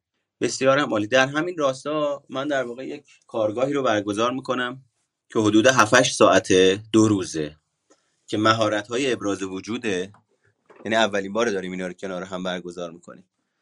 مهارت های ابراز وجوده مهارت نگفتن مهارت گوش دادن اهمیت ابراز وجوده و موانع ارتباطیه که در حقیقت اینا پنج تا کارگاه مجزاز از هم دیگه. اما با توجه به توضیحاتی که دادیم و با توجه به اون که من متوجه شدم تو مدتی که دارم کار می‌کنم اینا اگر کنار هم افراد آموزشش ببینن خیلی می‌تونه اثرگذاری بیشتری داشته باشه. به خاطر همین اگر دوست داشتین شرایط این کارگاه رو بدونید هم زمانش کمه. یعنی مثل دوره های مثلا تحلیل رفتار متقابل نیست که هشت هفته نه هفته آدما درگیرش بشن. دو جلسه است نهایتا میشه سه جلسه. مثلا میشه میشه نهایتا هشت ساعت که حالا یا میشه مثلا دو روز دو تا چهار ساعته یا مثلا نهایتا میشه ده ساعت. مثلا سه تا سه ساعته یه همچین چیزی.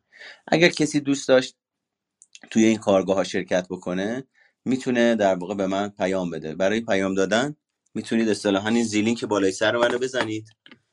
می‌بینید نوشته شده سایکوپاد و اونجا یه گزینه براتون باز میشه به نام واتساپ. اون گزینه واتساپ که بزنید توی واتساپ که به من پیام بدید شرایطش رو به شما میگم.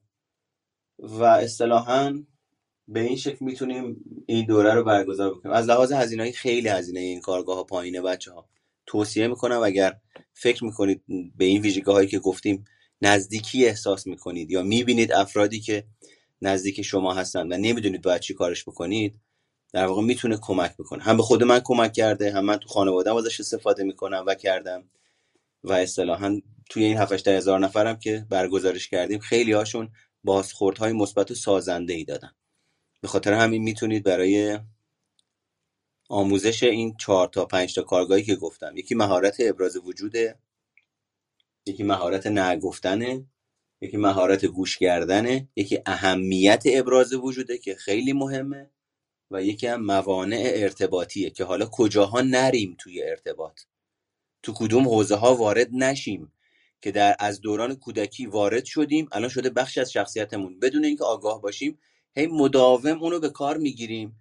اون باعث میشه طرف مقابل کلیدش بخوره هی دورتر بشه. به خاطر همینه که من و شما فکر می‌کنیم که ای بابا من دارم انرژی می‌ذارم. توجه و اهمیت قائل میشم. اما چرا این رابطه هی داره از تنظیم بیشتر خارج میشه؟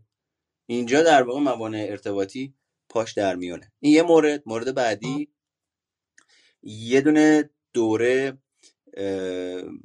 به اصطلاح دوره تحلیل رفتار متقابل در حال شروع شدنه.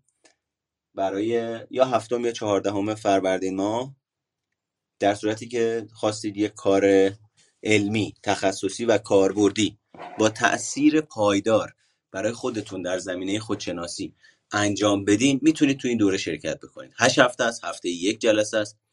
هر جلسه سه ساعت صدای دوره ضبط میشه.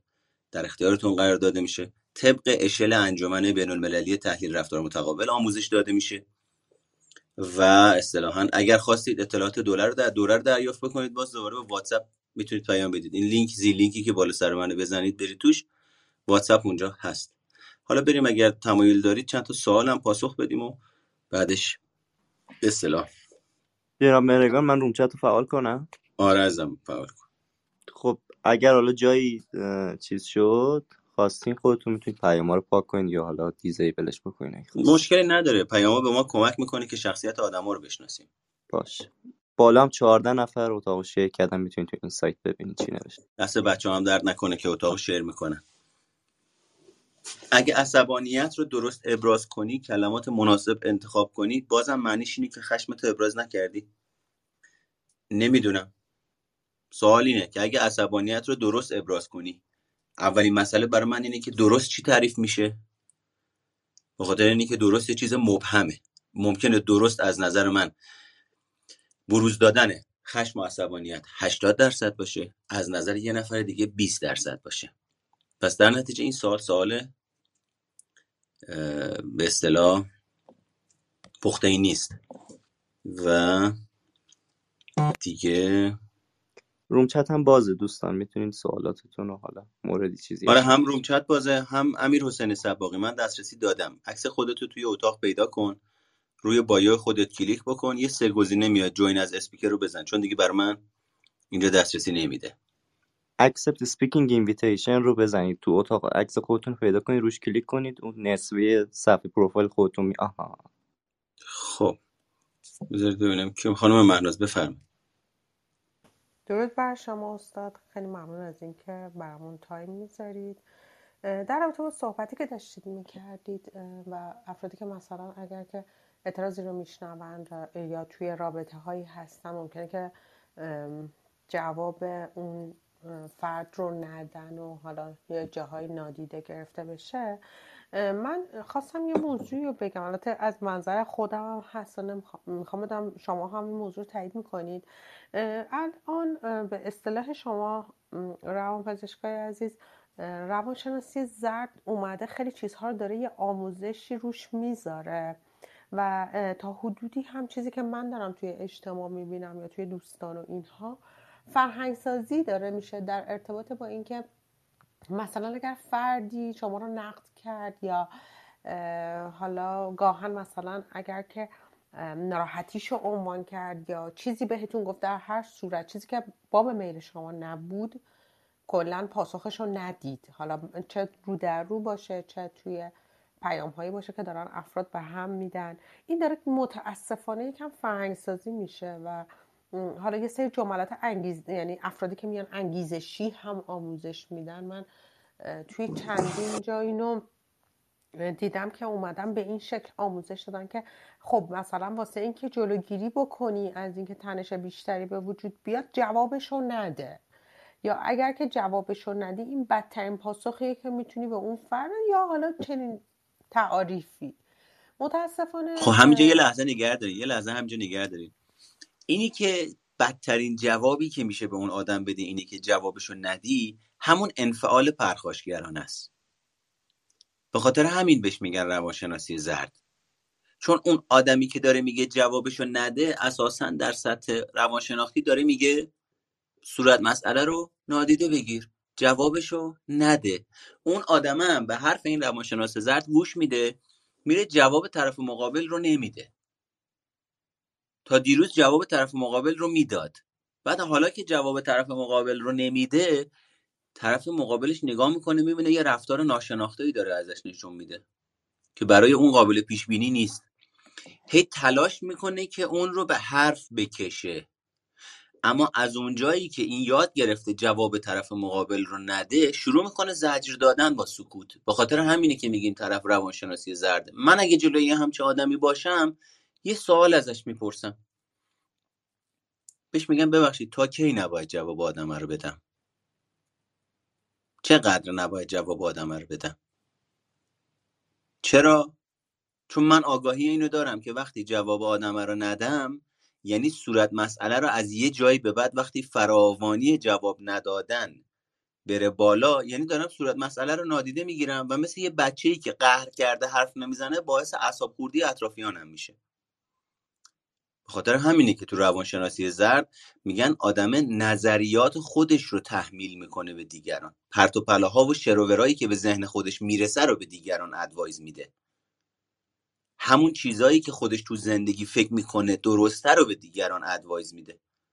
به خاطر همینه که اسمش اینه که من رفتم در کلاس استاد عباس منش شرکت کردم. بعد وقت میری نگاه می‌کنی می‌بینی استاد عباس منش شروع می‌کنه شروور صحبت کردن و پرت و پلا گفتن. که هیچ پایه و اساسی نداره و میری نگاه می‌کنی می‌بینی پنجاه هزار نفر شست هزار نفر ویو می‌خوره ویدیوهای این آدم. رو چه حسابی؟ چرا؟ چون قشنگ حرف می‌زنه. چرا؟ چون یه همچین آدمایی یاد گرفتن باب میل من و شما حرف بزنن. یعنی بازی با احساسات و هیجانات دیگران. دقیقا استاد به همین شکل. مثلا چندین وقت پیش که دوست من یک مورد رو با من معرفی کردن دیدم توی یک کارگاهی به نام شفای زخم یا همچون چیزی برداشتن آقای ایکس فردی رو آوردن که بیمار cancer بوده و مثلا مدعی هستن که با مثلا پیشبرد ذهنش تونسته فلان کارو بکنه. با نادیده گرفتن بیماری. می‌دونید حالا من روانشناس نیستم. سعی می‌کنم بیشتر شاگردی شما رو بکنم. ولی مثلا دیدم این خانوم رو در عین مثلا بنده خدا رو چقدر تحقیر کردم و مثلا هزاران نفر نشستن رو توی یه تالار بزرگ ایشون رو میارن روی استیج توی مثلا دیدگاه و عوام می‌تونن مثلا ایشون رو بنا به هر نگاهی نگاهش رو کنن. و داره مثلا یه چیزی رو آموزش میده که متاسفانه از همون موضوع بر یعنی برخواسته شده و از طرف دیگه من می‌بینم داره همینطور این فرهنگه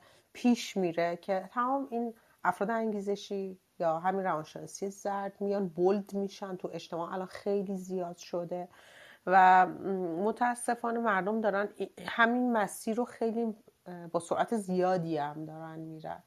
و متاسفانه حالا این چیزی که من توی صحبت شما شنیدم دیدم که از طرف خب صحبت شما که بحث بحث روانشناختی بود. اما از طرف دیگه داره برای مردم فرهنگ سازی هم میشه.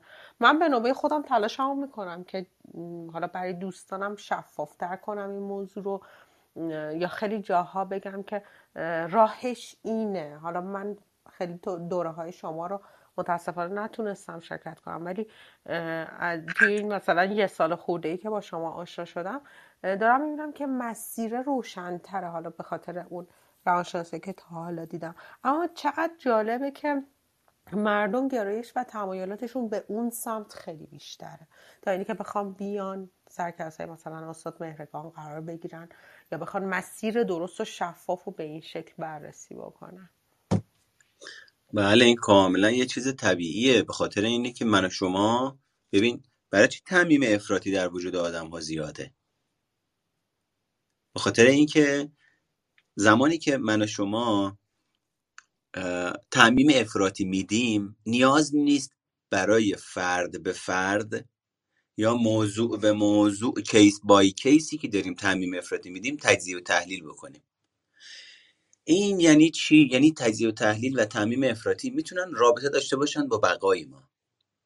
یعنی من وقتی میگم همه مردها بچن وقتی من میگم همه زنها وابستن یعنی یه فولدر باز می‌کنم اسمشو می‌ذارم زنهای وابسته. همه رو میریزم توش.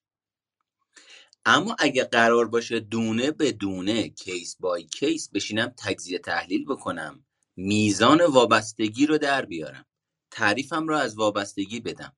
تو چه سنی وابستگی ایجاد شده؟ چه تأثیری داره می‌ذاره؟ باعث جذب چه آدمایی میشه؟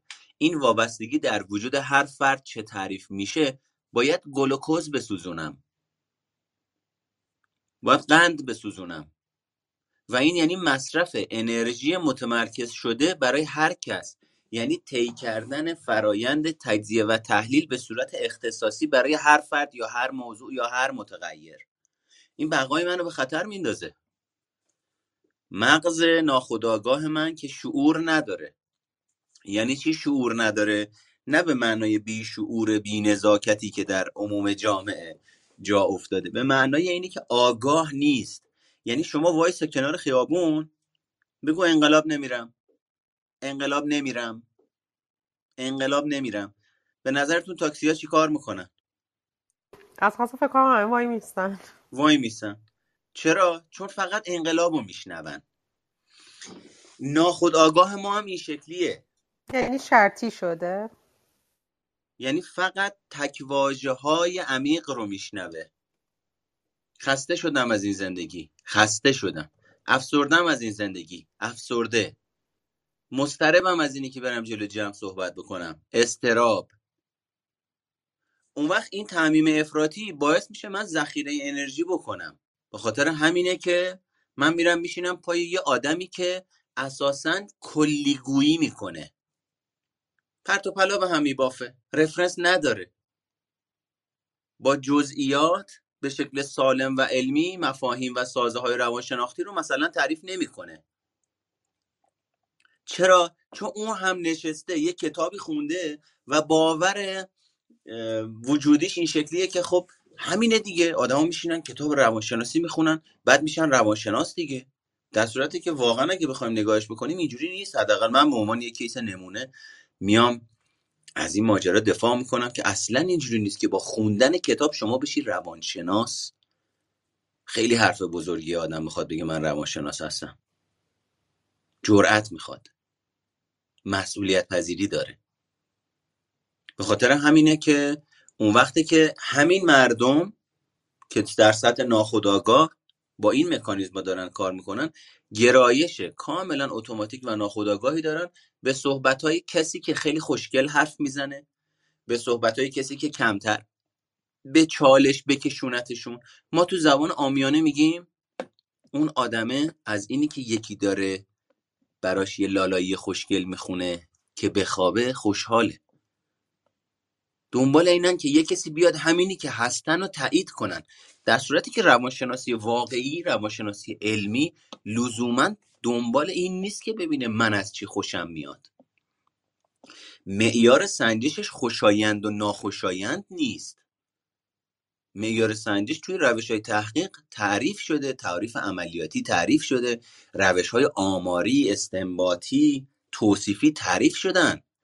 یعنی برخلاف چیزی که من ممکنه چون تحلیل رفتار متقابل برگزار می‌کنم بیام بگم من خیلی فکر می‌کنم که بین آموزش تحلیل رفتار متقابل و افزایش عزت نفس رابطه هست. اما بیام تحلیل رفتار متقابل آزمون بکنم برگزار بکنم ببینم هیچ رابطه ای هم نیست. که ما امروز می‌بینیم تقریبا 95 درصد از پایان نامه هایی که توی دانشگاه ها ارائه میشه که توی انقلاب و توسط آدمای دیگه بسته میشه. بعدم اون آدما اینجوری فکر یعنی سطح خام بودن آدما رو من اصلا نمی‌تونم بفهمم.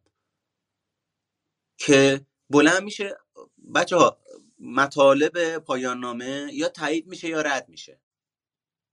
و این تایید شدن یا رد شدن لزوما به معنای خوب و بد نیست. یعنی الان یه سریا دارن تلاش می‌کنن این مسائل که توی پایان نامشون استفاده می‌کنن تایید بشه. چون فکر می‌کنن اگه تایید نشه خوب نیست. یعنی قدر و منزلت و اهمیت این ماجرا و اولویت این ماجرا رو درک نکردن که چی؟ که این شکلیه. ببین مثل این میمونه که من و شما می‌خوایم بریم چالوس. بعد هر مسیری که تو چالوس می‌بینیم می‌خوایم بگیم این میره چالوس. این میره چالوس. در صورت اینی که اگه من و شما درک بکنیم کدوم مسیرها به چالوس ختم نمی‌شود خیلی می‌تونه در رسیدن فلفور و ایجاد خطا در رسیدن به چالوس به ما کمک کنه. اما خیلی از افراد دنبال اینن که بگن تمام این مسیرها میره به چالوس. چون فکر می‌کنن اگر بگن این مسیر به چالوس نمیره بده. به خاطر همین عموم پایان نامه هایی که توی ایران توی دانشگاه های ما دفاع میشه تایید میشن. یعنی انگار خود اون آدما دست بردن توش. خب خیلی خب وقتی ما یه همچین مسئله فرهنگی و جدی در سطح تحصیلاتمون داریم دیگه اون وقت نگاه می‌کنیم می‌بینی تو اینستاگرام هر کسی الان اومده مهندس برقه. دیروز من داشتم نگاه می‌کردم. داره راجع به عزت نفس صحبت می‌کنه. بعد من اینو نمی‌فهمم. مهندس برق عزت نفس. یا مثلا همین مهندس برق رفته پکیج عزت نفس درست کرده. آقا عزیز من دوست محترم دوستان عزیز عزت نفس در رابطه ایجاد و یا تخریب میشه. پس وقتی در رابطه ایجاد و تخریب میشه شرط بازسازی احیا و ترمیمش ایجاد رابطه است. اون وقت تو بلند میشی میری فیلم ضبط می‌کنی پکیج یه سری تکنیک که توی کتابا گفتن اسمشون بذاری پکیج عزت نفس. خب تو داری کاسبی می‌کنی. با چی؟ با یک چیزی که ماهیت انسانی داره. با یک چیزی که به زندگی روانشناختی افراد مربوطه. تو با درست کردن این پکیج داری خودت رو به عنوان یک فردی که تو این حوزه فارغ از اینی که به این رشته مربوط هستی یا نیستی می‌بری زیر سوال. یعنی نشون دادی اصلا درک درستی از باز ماجرا نداری. و خیلی از روانشناس های زردی که الان دارن اصطلاحا کار می‌کنن همینن. میرن کتاب رو می‌خونن برداشت شخصی خودشون رو با تحول نیافتگی خودشون قاطی می‌کنن آش میشه میدن بیرون. در صورتی که من روانشناس اصلا مجاز نیستم برداشت شخصی ما بگم آه آه این صدا رو میشنوی؟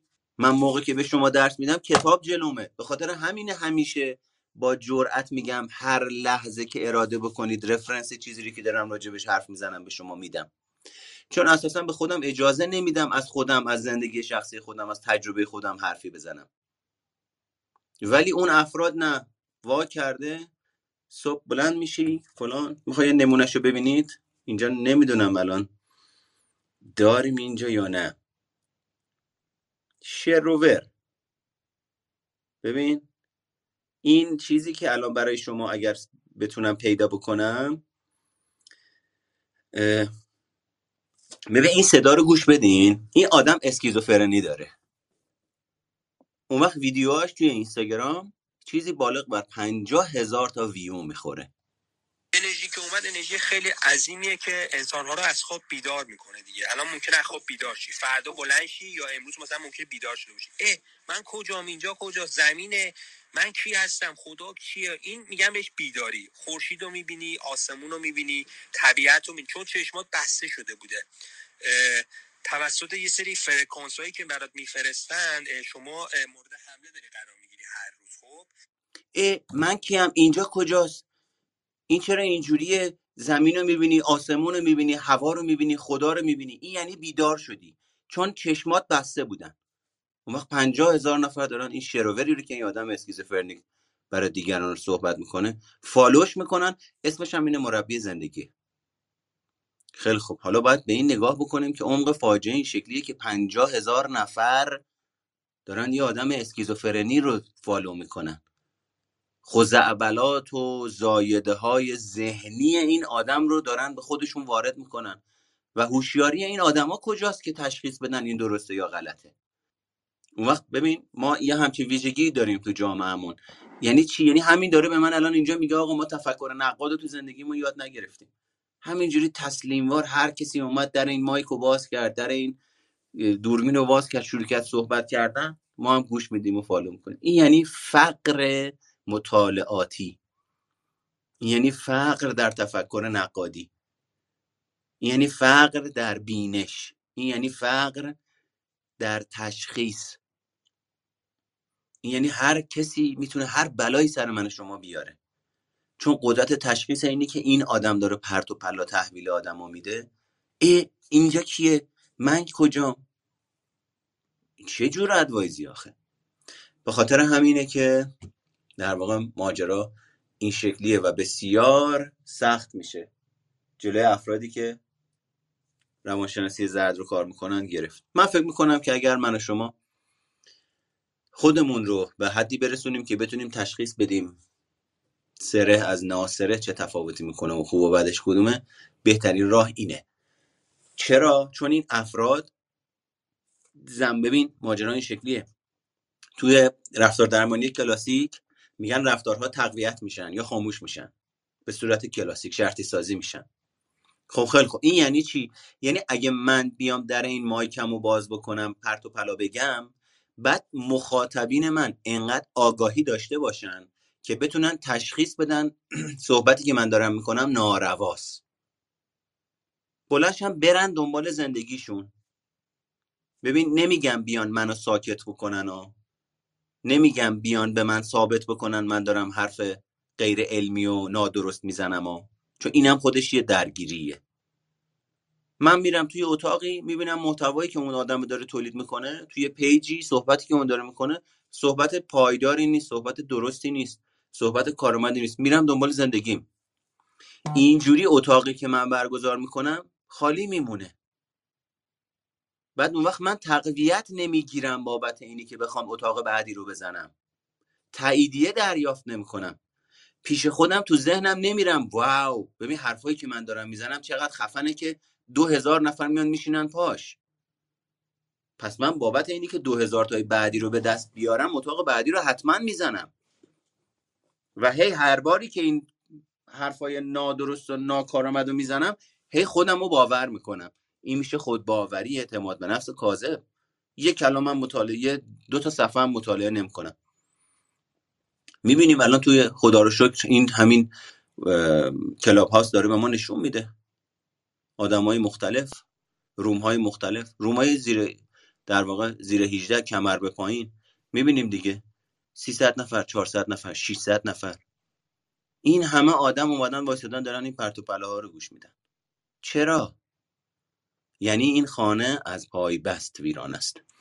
خب یه ذره بریم سراغ به اصطلاح ببینید یه آدم یه بند خدایی اومده یه سوال پرسیده. نوشته سلام چطور می‌تونم مستقل باشم؟ یا چطور می‌تونیم مستقل باشیم؟ سوال این بند خدا مثل این میمونه که بگیم چطور می‌تونیم بریم تهران دست چپ. یعنی ما باید توی مطرح کردن سوالمون جدیت و حساسیت خاصی به خرج بدیم. به خاطر اینکه های کلی استقلال حوزه های مختلف داره ویژگی های مختلف داره. استقلال رو چی تعریف می‌کنیم؟ استقلال مالی استقلال عاطفی استقلال فکری استقلال حل مسئله استقلال فیزیکی و باید در واقع به این ماجرا اینجوری توجه کنیم اجازه بدین یه ذره بریم توی تکستا ببینیم چی نوشتین. چطور از بازی روانی این آدم ها وارد نشیم و یا اگر خارج شدیم وارد شدیم خارج شیم بچا بازی روانی یک جاده دو طرف است. ما توی دوره پیشرفته تحلیل رفتار متقابل توضیحش میدیم. بازی های روانی یک جاده دو طرفه است. یعنی زمانی که شما در ارتباط با فردی قرار می‌گیرید که داره با شما بازی روانی می‌کنه مطمئن باشید شما هم دارید یه بازی روانی رو انجام می‌دید. یا با احتمال بالای پای یک بازی روانی که ویژگی شماست در وجود شما ثابته. پس در نتیجه مسئله ما که معمولا ما می‌بینیم افراد نگاه فرافکنانه دارن. یعنی چجوری وارد بازی اون نشم؟ من اینجا میگم این سوال غلطه. نگاه کن ببین تو داری چه بازی می‌کنی که یه همچین آدمی رو جذب کردی به خودت و چه مجموعه ای از بازی ها رو انجام میدی که در مقابل مجموعه ای از بازی های او معنا پیدا می‌کنه رابطتون. و راهش اینه که من بیام بازی های روانی خودم رو بشناسم. وقتی بازی های روانی خودم رو می‌شناسم متوجه میشم پازل بازی روانی من که در وجود طرف مقابله چیه. که باعث میشه هم بازی روانی من فعال بشه هم بازی روانی اون و مجموعه از این بازی ها اون وقت من با مدیریت کردن بازی های روانی خودم می‌تونم این ماجرا رو حل و فصل بکنم. و چون بازی روانی یک جاده دو طرفه است یعنی زمانی که من تصمیم بگیرم توی موقعیتی توی یک بافتاری بازی روانی نکنم طرف مقابل هر کاری هم بکنه نمی‌تونه وارد بازی باشه. یعنی نمی‌تونه یه کاری بکنه من وارد بازی بشم چون یه بازی جاده دو طرف است. ببین مثل مثل الله کلنگ میمونه. من اگر نخوام سوار الله کلنگ بشم چجوری طرف مقابل می‌تونه بالا پایین یعنی این این بالا پایین رفتن رو تجربه کنه؟ منم سوار الله کلنگ میشم. چطور باید تشخیص بدیم که بی توجه بودن فرد نسبت به خود صرفا سوگیریه و بایستی من فکر می‌کنم. بایستی شخصیتی یا بایوسه. آها احتمالا بایوس آه بایوس. آره آره آره. بایوس شخصیتی خودمونه یا واقعا بیتوجهی از شخص مقابله. این بستگی به قدرت تشخیص شما و آگاهی شما داره. من تو کتاب اولم نوشتم. مشکلات در اون سطح آگاهی که ایجاد شدن با اون سطح آگاهی حل نمیشن. یعنی شما باید سطح آگاهی و شناختتون رو نسبت به سبک باورهاتون نوع باورهاتون جنس باورهاتون میزان عقیدتون به باورهاتون یعنی باورپذیریتون نسبت به باورهاتون بتونید اینها رو بسنجید. زمانی که بتونید با یک نگاه از بالا یعنی آگاهی سطح بالاتر. مسائل امروز خودتون رو بسنجید. به راحتی می‌تونید تشخیص بدید که اصطلاحا داره خطای شناختی اتفاق میفته یا مسئله از شماست یا مسئله از دیگرانه. چون کم کم وقتی این اتفاق آگاهی به دست میاد ما نگاه مقصریابی رو می‌ذاریم کنار. اینی که کی تقصیر کاره همون نگاه اینی که من یه کسی رو قربانی کنم که سهم خودم رو نادیده بگیرم. فرافکنی توش داره.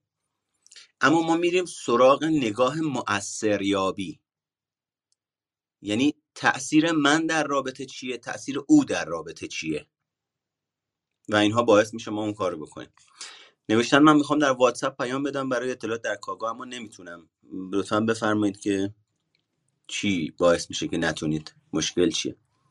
دوره تحلیل رفتار متقابلمون احتمالا هفت فروردین یا 14 فروردین 1401 شروع میشه. روزهای یک شنبه ساعت 5 از تا 8 شب آنلاین در فضای اسکای روم و برای اینی که اطلاعاتش کامل در دریافت بکنید سرفصل های دوره رو براتون بگم توی واتساپ می‌تونید به من پیام بدید. توی زیلینک که بالا سر من هم به واتساپ می‌تونید آدرس رو پیدا بکنید. چطور باید توقعات رو بیان کنیم که قرقر کردن نباشه؟ ببین سوالایی که شما داری مطرح می‌کنی سوالهایی که مثلا فرض بکن ما میایم توی دوره تحلیل رفتار متقابل هشت جلسه راجبش صحبت می‌کنیم تا مفهوم این ماجرا برای شخص شکل بگیره.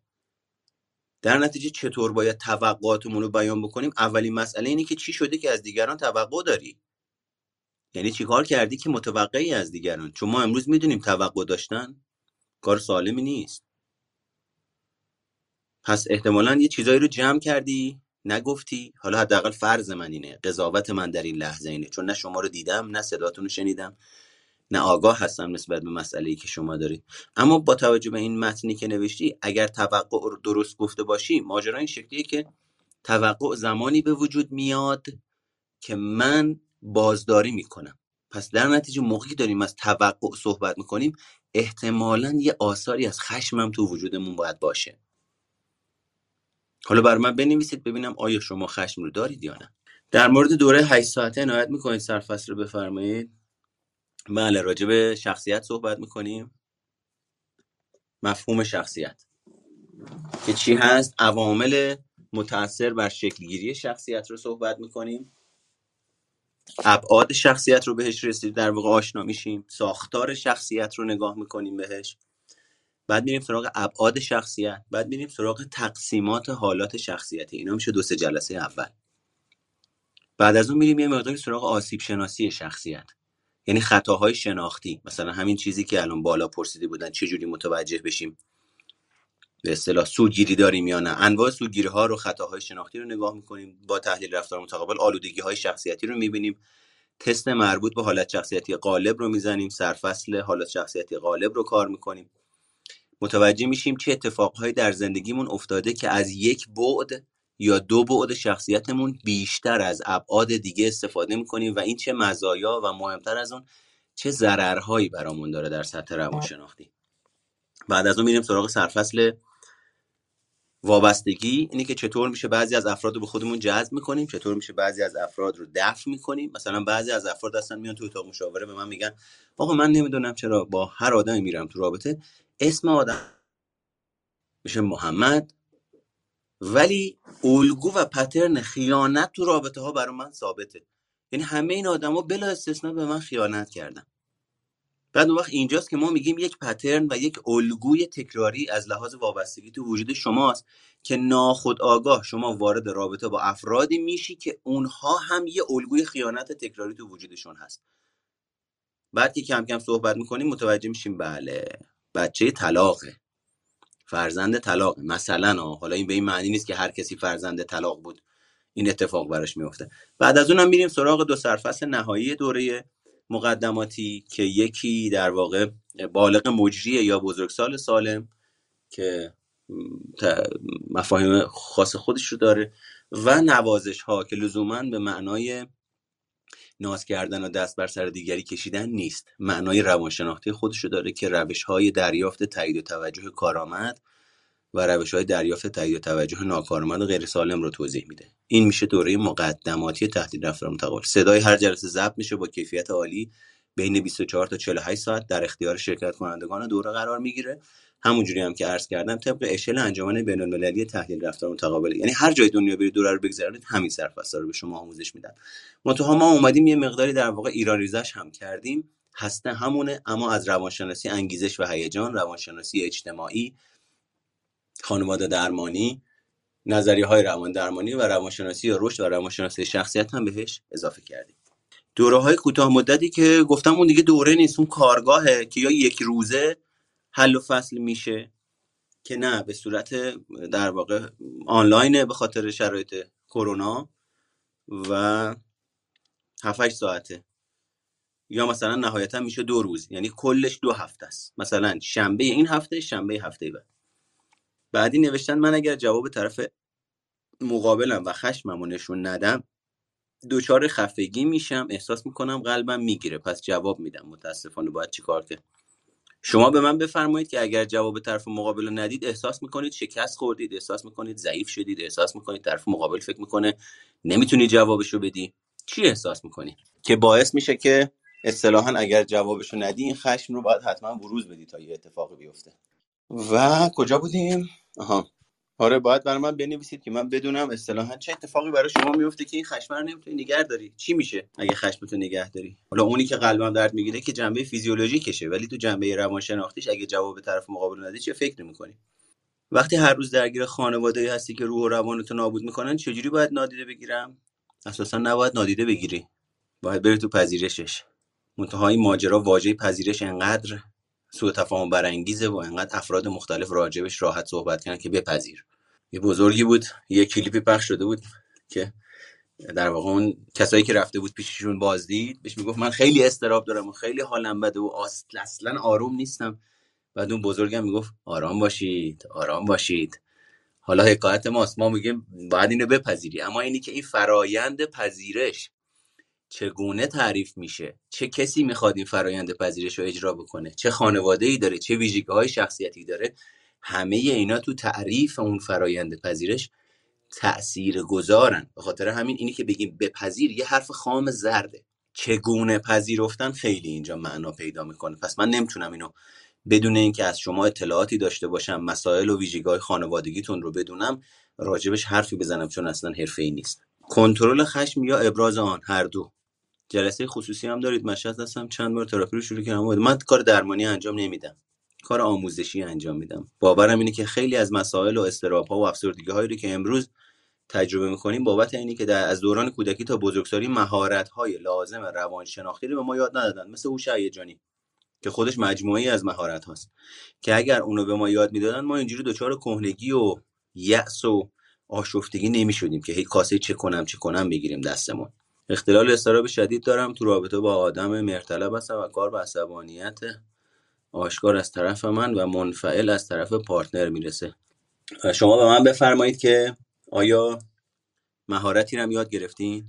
آیا مشاوره گرفتین؟ آیا درمان گرفتین؟ آیا از اونها استفاده کردین و باز هم مسائل به همین شکل در وجود در رابطتون وجود داره یا خیر؟ زمانی که عصبانی میشیم پیاده روی کنیم خوبه. بله اینم یه راهیه که می‌تونید ازش استفاده بکنید. در کوتاه مدت می‌تونه جواب بده. اما در بلند مدت اگر باورهای پریشان ساز باورهای خشم برانگیز اون استراکچرهایی رو که باعث میشن این اتفاقات در وجود ما فعال بشن و تداوم پیدا کنن رو به روز رسانی نکنیم اون وقت من همیشه وابسته پیاده روی هستم. که خود این در واقع یه چیزی سر جاش نیست. پیاده روی ذاتا بد نیست. نوعی که داریم ازش استفاده می‌کنیم اون وقت اینجا خودش مسئله ساز میشه. من در کلاس تحلیل رفتار متقابل هستم. کارگاه هم می‌تونم شرکت بکنم. بله چرا نمی‌تونین؟ می‌تونین. میپذیریم چاره ای نیست یعنی انفعال. بوی انفعال میده بوی تسلیم میده بوی قربانی بودن میده. این این پذیرش نیست. به خاطر همینه گفتم باید پذیرش تعریف بشه. اینا پذیرش نیست. اینکه من دیگه چاره دیگه ندارم. راه دیگه ای بلد نیستم. مهارت دیگه ای بلد نیستم. پس دیگه باشه. دیگه سکوت می‌کنم و حرف نمی‌زنم. با همین شرایط ادامه میدم. خب بعد از یه مدتی احتمالا دوباره عصبانی میشی. دوباره کاسه چه کنم چه کنم می‌گیری دستت. و بعدش دوباره می‌خوای یه کاری انجام بدی که این مسئله برطرف بشه. خب اجازه بدین ببینم اینجا برای من چه پیامی فرستادین. خیلی خوب. اما بریم سراغ امیر حسین. سلام جناب مهرگان. سلام وقت شما بخیر. سلام خدمت بقیه دوستان. من اگه صلاح بدونید می‌خوام راجع به سابقه بیماری خودم صحبت کنم. خیلی کوتاه. م، نه صلاح نمی‌دونم. خب اوکی. اه، یه چیزی که منو خیلی اذیت می‌کنه ترس از اینه که هیچ وقت کامل خوب نشم. و فکر حالا من بهت می‌کنم میگم که هیچ وقت کامل خوب نمیشی. جان؟ من بهت میگم میگم هیچ وقت کامل خوب نمیشی. چون اینطور فکر می‌کنم؟ نه به خاطر اینی که منم خودم هیچ وقت کامل خوب نمیشم. به خاطر اینی که ما چند تا مسئله داریم. یکی علاج یکی درمان. معمولا بعضی از مسائل روانشناختی علاج میشن. خیلی کمن اونایی که علاج میشن. اما عموما درمان میشن. علاج شدن یعنی همون چیزی که شما دنبالشی. کامل برطرف بشه نمیشه. مثل میمونه که شما روی هاردی یه, یه اطلاعاتی رو بریزی. اون اطلاعات رو وقتی فرمت می‌کنی آیا دیگه نمیشه بازگردانیشون کرد؟ چرا میشه؟ چون اومده هک شده روی اون هارد. خیلی از مسائل ما هم همین شکلیه. خیلی اتفاقات در اثر تعامل با محیط در اثر استعدادهای ژنتیکی در وجود ما هک شدن. ما می‌تونیم میزانشون رو کم کنیم. هدت و شدتشون رو کم کنیم. سازنده ها رو هدت و شدتشون رو بیاریم بالا. اما اینی که من دنبال این باشم که کامل خوب باشم یعنی دارم اشتباه می‌زنم. به خاطر همین خیالت راحت باشه. کامل خوب نمیشه هیچ وقت. دست شما درد نکنه. نه واقعا جواب خوبی بود. ممنونم. مرسی. حقیقتیه. آره. من باید یاد بگیرم با بخشایی که نمی‌تونم کاریش بکنم. مثل بخشای ژنتیکی مثل خلق و خون من خلقم هم خود من.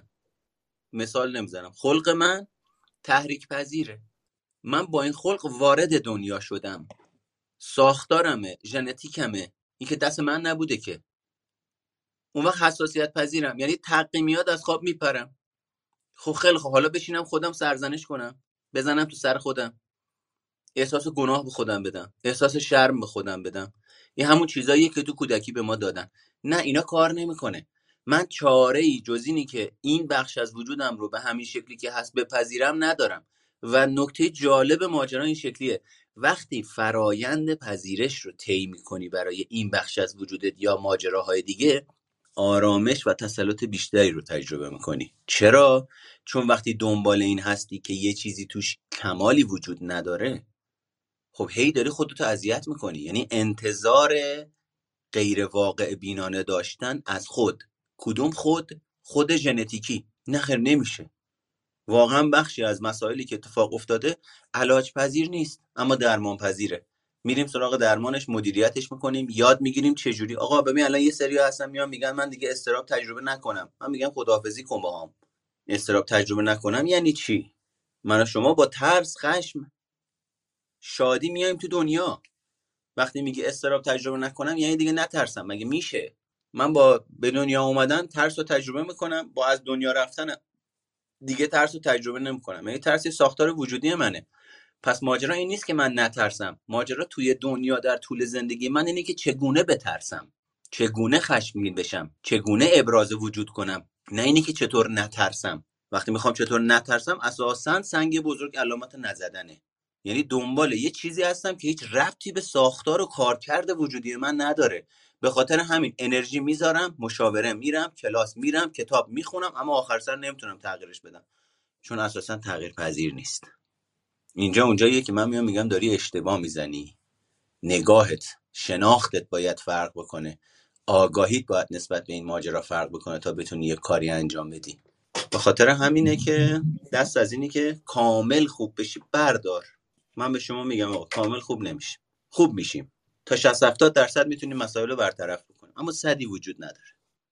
سپاسگزارم جناب مهرگان من اگه اجازه بدین از حضورتون مرخص شم برم دیگه تو واتساپ پیام بدم با اجازه. خواهش می‌کنم در خدمتتون هستم. خانم خاطره بفرمایید.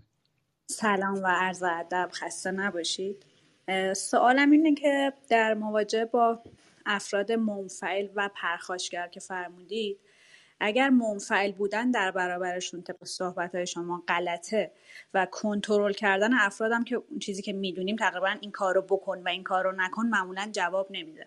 آیا صرفا دادن اطلاعات کمکی می‌کنه؟ یعنی طبق مثال شما من چای نمی‌خورم ولی تو رو خیلی دوست دارم و این دوتا مسئله ربطی به هم نداره. و رها کردن اون فرد به حال خودش می‌تونه راه حالا نسبی و خوبی باشه در مواجهه با این افراد. رهاش بکنیم یا ولش کنیم؟ رهاش کنیم که فکر کنه. نه ولش نمی‌دونم چه تفاوتی داره بین رها کردن اگه اون وقت اگر رهاش کردیم فکر نکرد چی؟ خب همین سوال اینه این افراد فکر می‌کنن وقتی شما اطلاع نه نه اصلا ببین مسئله اون نیست. مسئله فکر شماست. بله. که من رهاش می‌کنم که فکر کنه. مگه دست منه که فکر کنه؟ نه من منظورم اینه که شما گفتین که در هر صورت این افراد صحبتاتون در هر صورت این افراد حتی اگر هم بدونن که دارن اشتباه می‌کنن مدام کار خودشون رو ادامه میدن. یعنی حتی بعضیاشون بله. بله. حالا سوالم میگه فایده ای داره دادن این اطلاعات یا نه؟ باید رفتار ما جوری باشه که رفتارشون اصلاح بشه. نمی‌دونم. به خاطر اینکه من نمی‌دونم داریم با کدوم یکی از این افراد با چه ویژگی هایی صحبت می‌کنیم. کیه اون؟ ما تو کتاب از روی منبعی که من برای شما خوندم داره ویژگی های این افراد رو میده. بله. اما در نهایت به ما میگه هر کدوم از این افراد به صورت منحصر به فردی این ویژگی ها رو نشون میدن. پس در نتیجه این خیلی مهمه که ما بدونیم کسی که داریم راجع صحبت می‌کنیم کیه کدومی که از ویژگی ها در وجودش غالبه. آیا من آگاهی بدم؟ آیا خود من دارم فکر می‌کنم رهاش کنم که فکر کنه به کارهاش؟ اون وقت اینجا من مسئلم چی شده که من فکر می‌کنم اگر اون ماجرا رو رها کنم او فکر می‌کنه به کارهاش؟ از کجا معلوم اگه من اون ماجرا رو رها کردم؟ اون طرف اصلا فکرم نکرد. بعد چون من توقع دارم پیش خودم که من اینو رها کردم که او فکر بکنه هی مدام متوقع میشم. این یعنی در کوتاه مدت هیچی نمیگم. در بلند مدت کم کم می‌بینم با باور من همخوان نیست که رهاش کردم که فکر بکنه داره بدتر می‌کنه. بعد دوباره به صورت افراطی میچسبم بهش. نه منظور من اول دادن اطلاعات و بعد مثلا گیر ندادن به موضوع و ادامه ندادنشه. آها. حالا سوال متوجه هستم شما چی میگید. آیا شما در جایگاهی هستید که اطلاعات بدید؟ می‌تونم بگم که الان چای نمی‌خورم ولی تو رو دوست دارم. این اطلاعات راجع به خودم و بله اینو می‌تونید بدید. اما ببینید مثلا فرض بکنید من اینو از تجربه خودم به شما میگم. مثلا اون اوایلی که من رفته بودم تو زمینه روانشناسی خب می‌دونید دیدید یه چیز داریم به اسم سندروم دانشجویی که دانشجوها وقتی مثلا میرن حالا پزشکی می‌خونن روان پزشکی می‌خونن یا هر چیزی روانشناسی می‌خونن مثلا آسیب شناسی که می‌خونیم دیگه ما سکه های ناقص رو انقدر زیاد می‌زنیم که دیگه لمس میشیم راجبش. چرا اسکیزوفرنی من دارم. پارانویا؟ من دارم. استراب اختلال فراگیر؟ من دارم. هی این سندروم رو تو خودمون می‌بینیم که بابا همه رو من دارم. بعد کم کم متوجه میشیم نه اینقدر هم اینجوری نیست. اون دورانی که در واقع من شخصا داشتم اینو طی می‌کردم می‌رفتم تو خانواده خودم هم یه سری الگوها می‌دیدم. بعد به اسم اینی که دارم آگاهشون می‌کنم فکر می‌کردم الان دارم نظام خانواده‌مو آگاه می‌کنم. چرا؟ چون من خانواده درمانی می‌خونم. پس قاعدم این بود که خب اول باید رو خانواده خودم به تأثیری بذارم. بعد کم کم به مرور زمان یاد گرفتم که نه این خیلی خام و سهل انگاران است که من برم همون چیزی که می‌بینم اینجا درسته رو بخوام اونجا اصلاحش بکنم. مثلا من در جایگاهی نیستم. ببین من در جایگاه فرزند در خانواده نمی‌تونم نقش روانشناس رو بازی کنم. و این خطاست. به خاطر همین وقتی از شما می‌پرسم آیا شما در جایگاهی هستید که این اطلاع رسانی و آگاه سازی رو بکنید شما یه جایی میگید من این آگاهی رو به این شکل میدم که چای نمی‌خورم دوست داشتن هم سر جاشه. بله این یکی از کارهای خوبیه که میشه انجام داد. اما ماجرا این شکلیه طرف مقابل ادراک می‌کنه این رو همراهی می‌کنه یا اینی که هی هر بار مثل همون چیزی که یا روش من یا کلا به درد نمی‌خوره اون میاد بالا مقاومت نشون میده از خودش. اگه اون میاد بالا هر بار از خودش مقاومت نشون میده همینی که شما هر بار هی بخوای بهش بگی چای نمی‌خورم ولی دوستت دارم هم تبدیل میشه به یه روش تکراری آزاردهنده. آخه آقای مهرگان من برعکسش هم تجربه کردم. یعنی چای داری می‌خوری بعد نگات می‌کنه و میگه که داری به خاطر من می‌خوری. یعنی بازم بهت عذاب وجدان رو میده. باز می‌خواد درگیرت کنه. آها.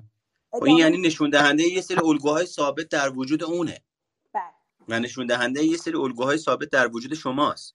ها؟ حالا ماجرا چیه؟ ماجرا اینه که اون جوابی که ما دنبالش هستیم راه حل مسئله خارج از این الگوهاست. خارج از محدوده که ما داریم توش زندگی می‌کنیم. محدوده روانشناختی. یعنی ما باید اولین کاری که بکنیم باید این محدوده ها رو که بهشون محدود میشیم شناخت پیدا بکنیم. یعنی باید از الگوهای رفتاری تکرار شونده فاصله بگیریم و عمیق‌تر بهش فکر کنیم تا جایی که متوجه شده. نباید فاصله بگیریم اتفاقا. بعضی اوقات از خیلی از الگوهای رفتاری فاصله گرفتیم که تو زندگیمون نتیجه نداریم. نه این الگوهایی که جواب نمیده منظورم کاری نه نه ببینید بخوام اینو بگم. مجموعه ای از ایناست. یا این یا اون نیست. یه مجموعه ای از الگوهای رفتاریه که من اجتناب می‌کنم از تجربه کردنش. یه مجموعه های رفتاریه که من به صورت افراطی به کارش می‌گیرم. یه مجموعه رفتارهایی که من به صورت افراطی تسلیمش هستم. اینا باید شناسایی بشه. قرار نیست ما در وهله اول بریم تغییر ایجاد بکنیم تو زندگیمون.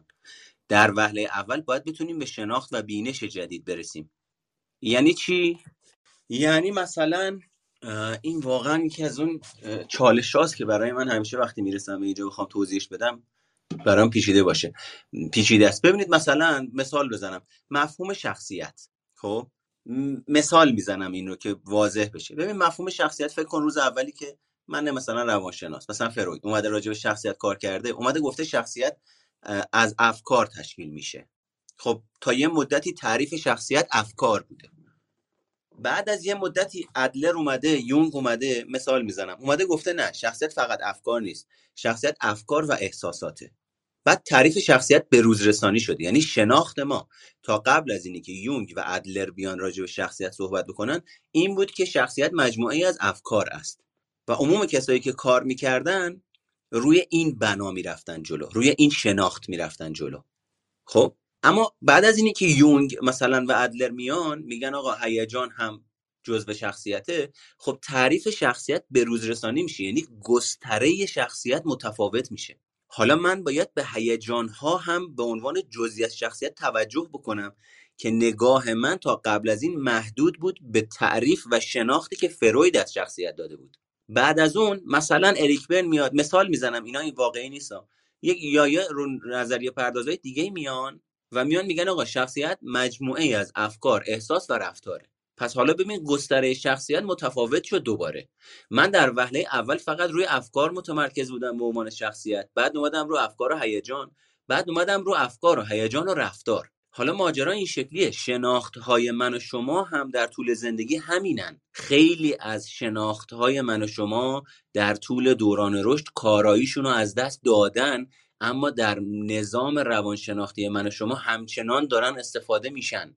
این یعنی چی؟ یعنی امروز اگر من بخوام برم بر مبنای تو مثالی که زدم تعریف فروید از شخصیت بخوام مطالعه بکنم یا زندگیمو پیش ببرم نتیجه ناقص می‌گیرم. چون امروز از نظر علمی ثابت شده اجزاء دیگه هم داره. حالا ماجرا این شکلیه. این شناخت ها در وجود من و شما در طول دوران زندگی در اثر تعامل با محیط پدر مادر سبک والدگری سبک فرزندپری. فرزندپروری ترتیب تولد آموزش رسانه همسن و سالها نظام آموزشی آموزش پرورش شکل می‌گیره. و به خاطر تغییرات محیطی و تغییرات درونی ما بعضی هاشون خیلی هاشون کاراییشون رو از دست میدن تاریخ مصرفشون رو از دست میدن مثل تعریف شخصیت. و تعریفی که مثلا آخر سر میان میگن اجزای دیگه هم داره. اما خیلی از اینا در سطح اتوماتیک و ناخودآگاه ما وجود دارن. خیلیش در سطح آگاه. مسئله اینه که ما بتونیم تا جای امکان اونایی که در سطح ناخودآگاهمون تاریخ مصرفشون از دست دادن گسترشون محدود به تعریف های متأثر از دوران کودکیمون از دوران گذشته اونا رو بیاریم بالا به روز رسانی بکنیم. چون خیلی کمک می‌کنه. ببین وقتی من تعریفم از شخصیت مجموعی از افکار باشه با زمانی که تعریفم به روز رسانی شده باشه شده باشه مجموعی از افکار احساس رفتار چقدر حوزه تصمیم گیری من؟ حل مسئله من نگاه من نگرش من بینش من تحت تاثیر قرار می‌گیره. در اثر این گستردگی در اثر این جزئی نگاه کردن به ماجرا چقدر رفتارهای من می‌تونه متمرکزتر هدفمندتر باشه؟ خیلی از شناختهای ما در طول دوران زندگی تاریخ مصرفش از دست میره. متاسفانه مثلا افرادی که خودشیفتگی دارن نسبت به اینی که شناختشون به روز رسانی بشه مقاومت دارن. چرا؟ چون فکر می‌کنن می‌دونن. و وقتی راجبش صحبت می‌کنیم میگه شخصیت یعنی مجموعی از افکار دیگه. تو می‌خوای به من یاد بدی شخصیت یعنی چی؟ حالا توی باید بزنی تو سرتش بگی نه ببین خیلی چیزا بهش اضافه شده خیلی چیزا ازش کم شده. ولی اون داره اون باور و اون نگرش تاریخ مصرف گذشته رو حفظ می‌کنه. چرا؟ چون فکر می‌کنه تنها بخشی از هویتشه که اگه به روز رسانی بشه هویتش از دست میده. به خاطر همینه که اصطلاحا یک جواب ثابت نداریم که الان بگیم آقا من تا دیروز حمله می‌کردم امروز تسلیم باشم. نمی‌دونم. باید ببینیم حمله رو چی تعریف می‌کنی؟ مثل شخصیت. باید ببینیم تسلیم رو چی تعریف می‌کنی؟ مثل همین کسی که اینجا نوشته بود چی؟ یه نفری بود اینجا نوشته بود. بذارید ببینم می‌تونم. آها نوشته بود که عصبانیتمو نشون بدم یا نه. اصلا ماجرا این شکلیه که این فرد عصبانیت رو چی تجربه می‌کنه؟ ببین در واژه هر کسی موقعی که الان این تکست رو توی این متن ها می‌خونه برداشت فرد ویژه خودش رو که متأثر از دوران کودکیش تعریف شده عصبانیت رو تعریف می‌کنه. و این می‌تونه ربطی به اون چیزی که اون فرد داره به ما میگه نداشته باشه. ما اول باید مطمئن شیم بشناسیم ببینیم او چه تعریف می‌کنه. مثالش موفقیته. موفقیت برای یه نفری آرامش تعریف میشه برای یه نفری ده میلیون تومن پول در آوردن تعریف میشه. برای یه نفری مهاجرت تعریف میشه برای یه نفری بچه دار شدن تعریف میشه برای یه نفری مدرک گرفتن تعریف میشه. همه هم دارن راجع به موفقیت صحبت می‌کنن. ولی هر کسی یه مفهوم روانشناختی براش داره یه کیفیت روانشناختی براش داره. به خاطر همین واقعا خیلی از سوالهایی که بچه ها اینجا توی کلاس می‌پرسن قابل جواب دادن نیست. چون سوال مبهمه رسما. ببین یه نفر الان سوال پرسیده بود که اولش صحبت کردم راجبش. پرسیدن من چطور می‌تونم مستقل بشم؟ خب دوباره این همون ماجراست دیگه. مستقل چی تعریف میشه؟ به خاطر همینه که خیلی از این مسائل رو نمی‌تونیم پاسخ بدیم. خب به هر حال امیدوارم جواب سوال شما رو داده باشم. ممنونم از شما. خواهش. خب بریم سراغ کامران عزیز. درود جناب مهرگان از من آرمان هستم. فکر کنم منظور شما من ببخشید عذرخواهی می‌کنم. آرمان عزیز. تشکر می‌کنم. خسته نباشید.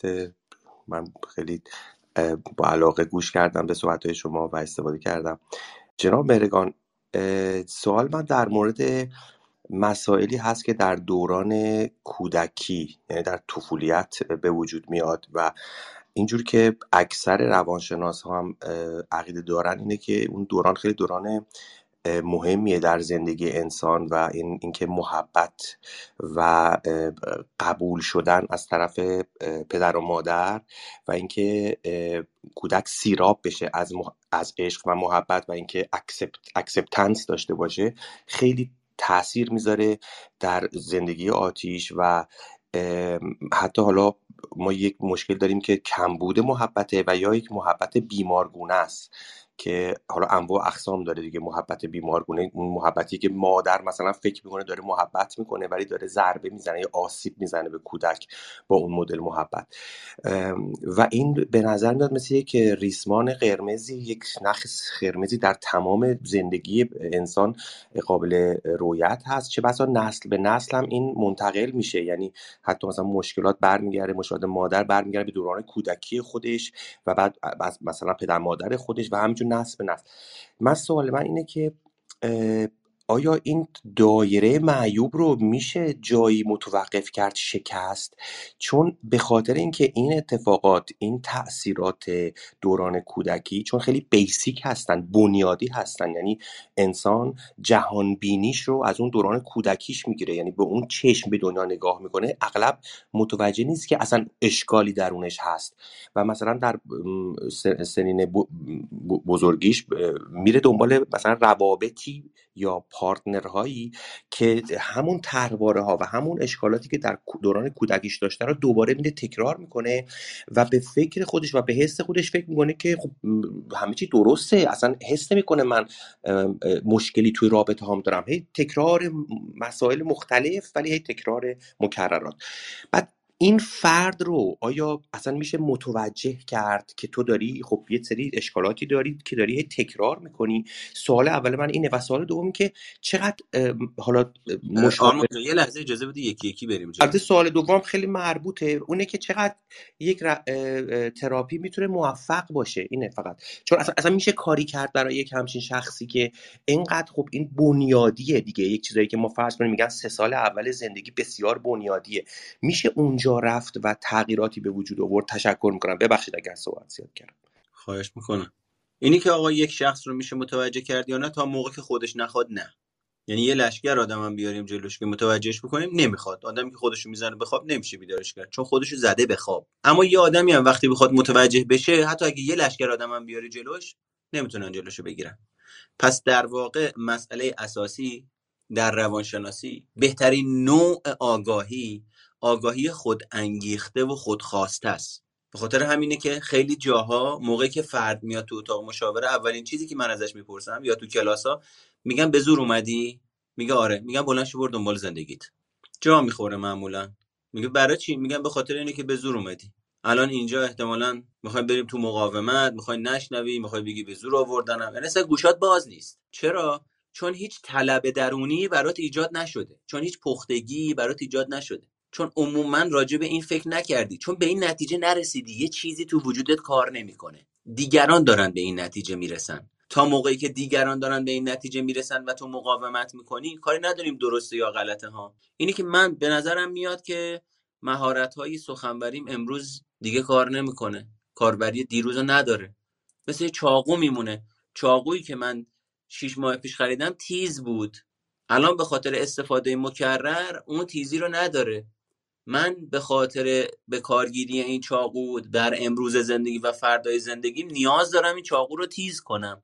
پس میرم چاقو تیز کن تهیه می‌کنم. آدمی که به این نتیجه نرسیده چاقوش تیزه چجوری هی می‌خوای باش صحبت کنی؟ بهش بگی آقا چاقو تیز نیست. میگه چاقوی من تیزه.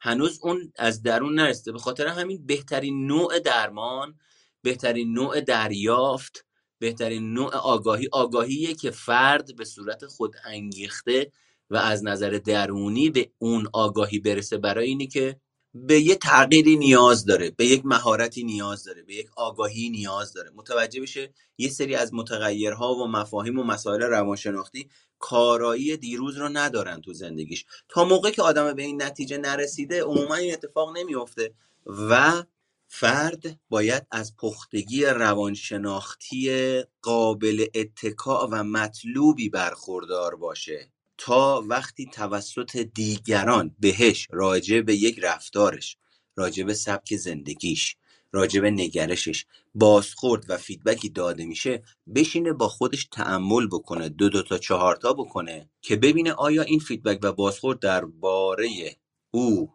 درست هست صادق هست یا نه. اما معمولا افراد طبق اون چیزی که تا امروز من دیدم به خاطر اینی که مثل همین مثالهایی که امروز زدیم feedback دیگران رو اون اونایی که feedback ه ها نه اونایی که نقد بیمارگون است نه اونایی که سرزنشه.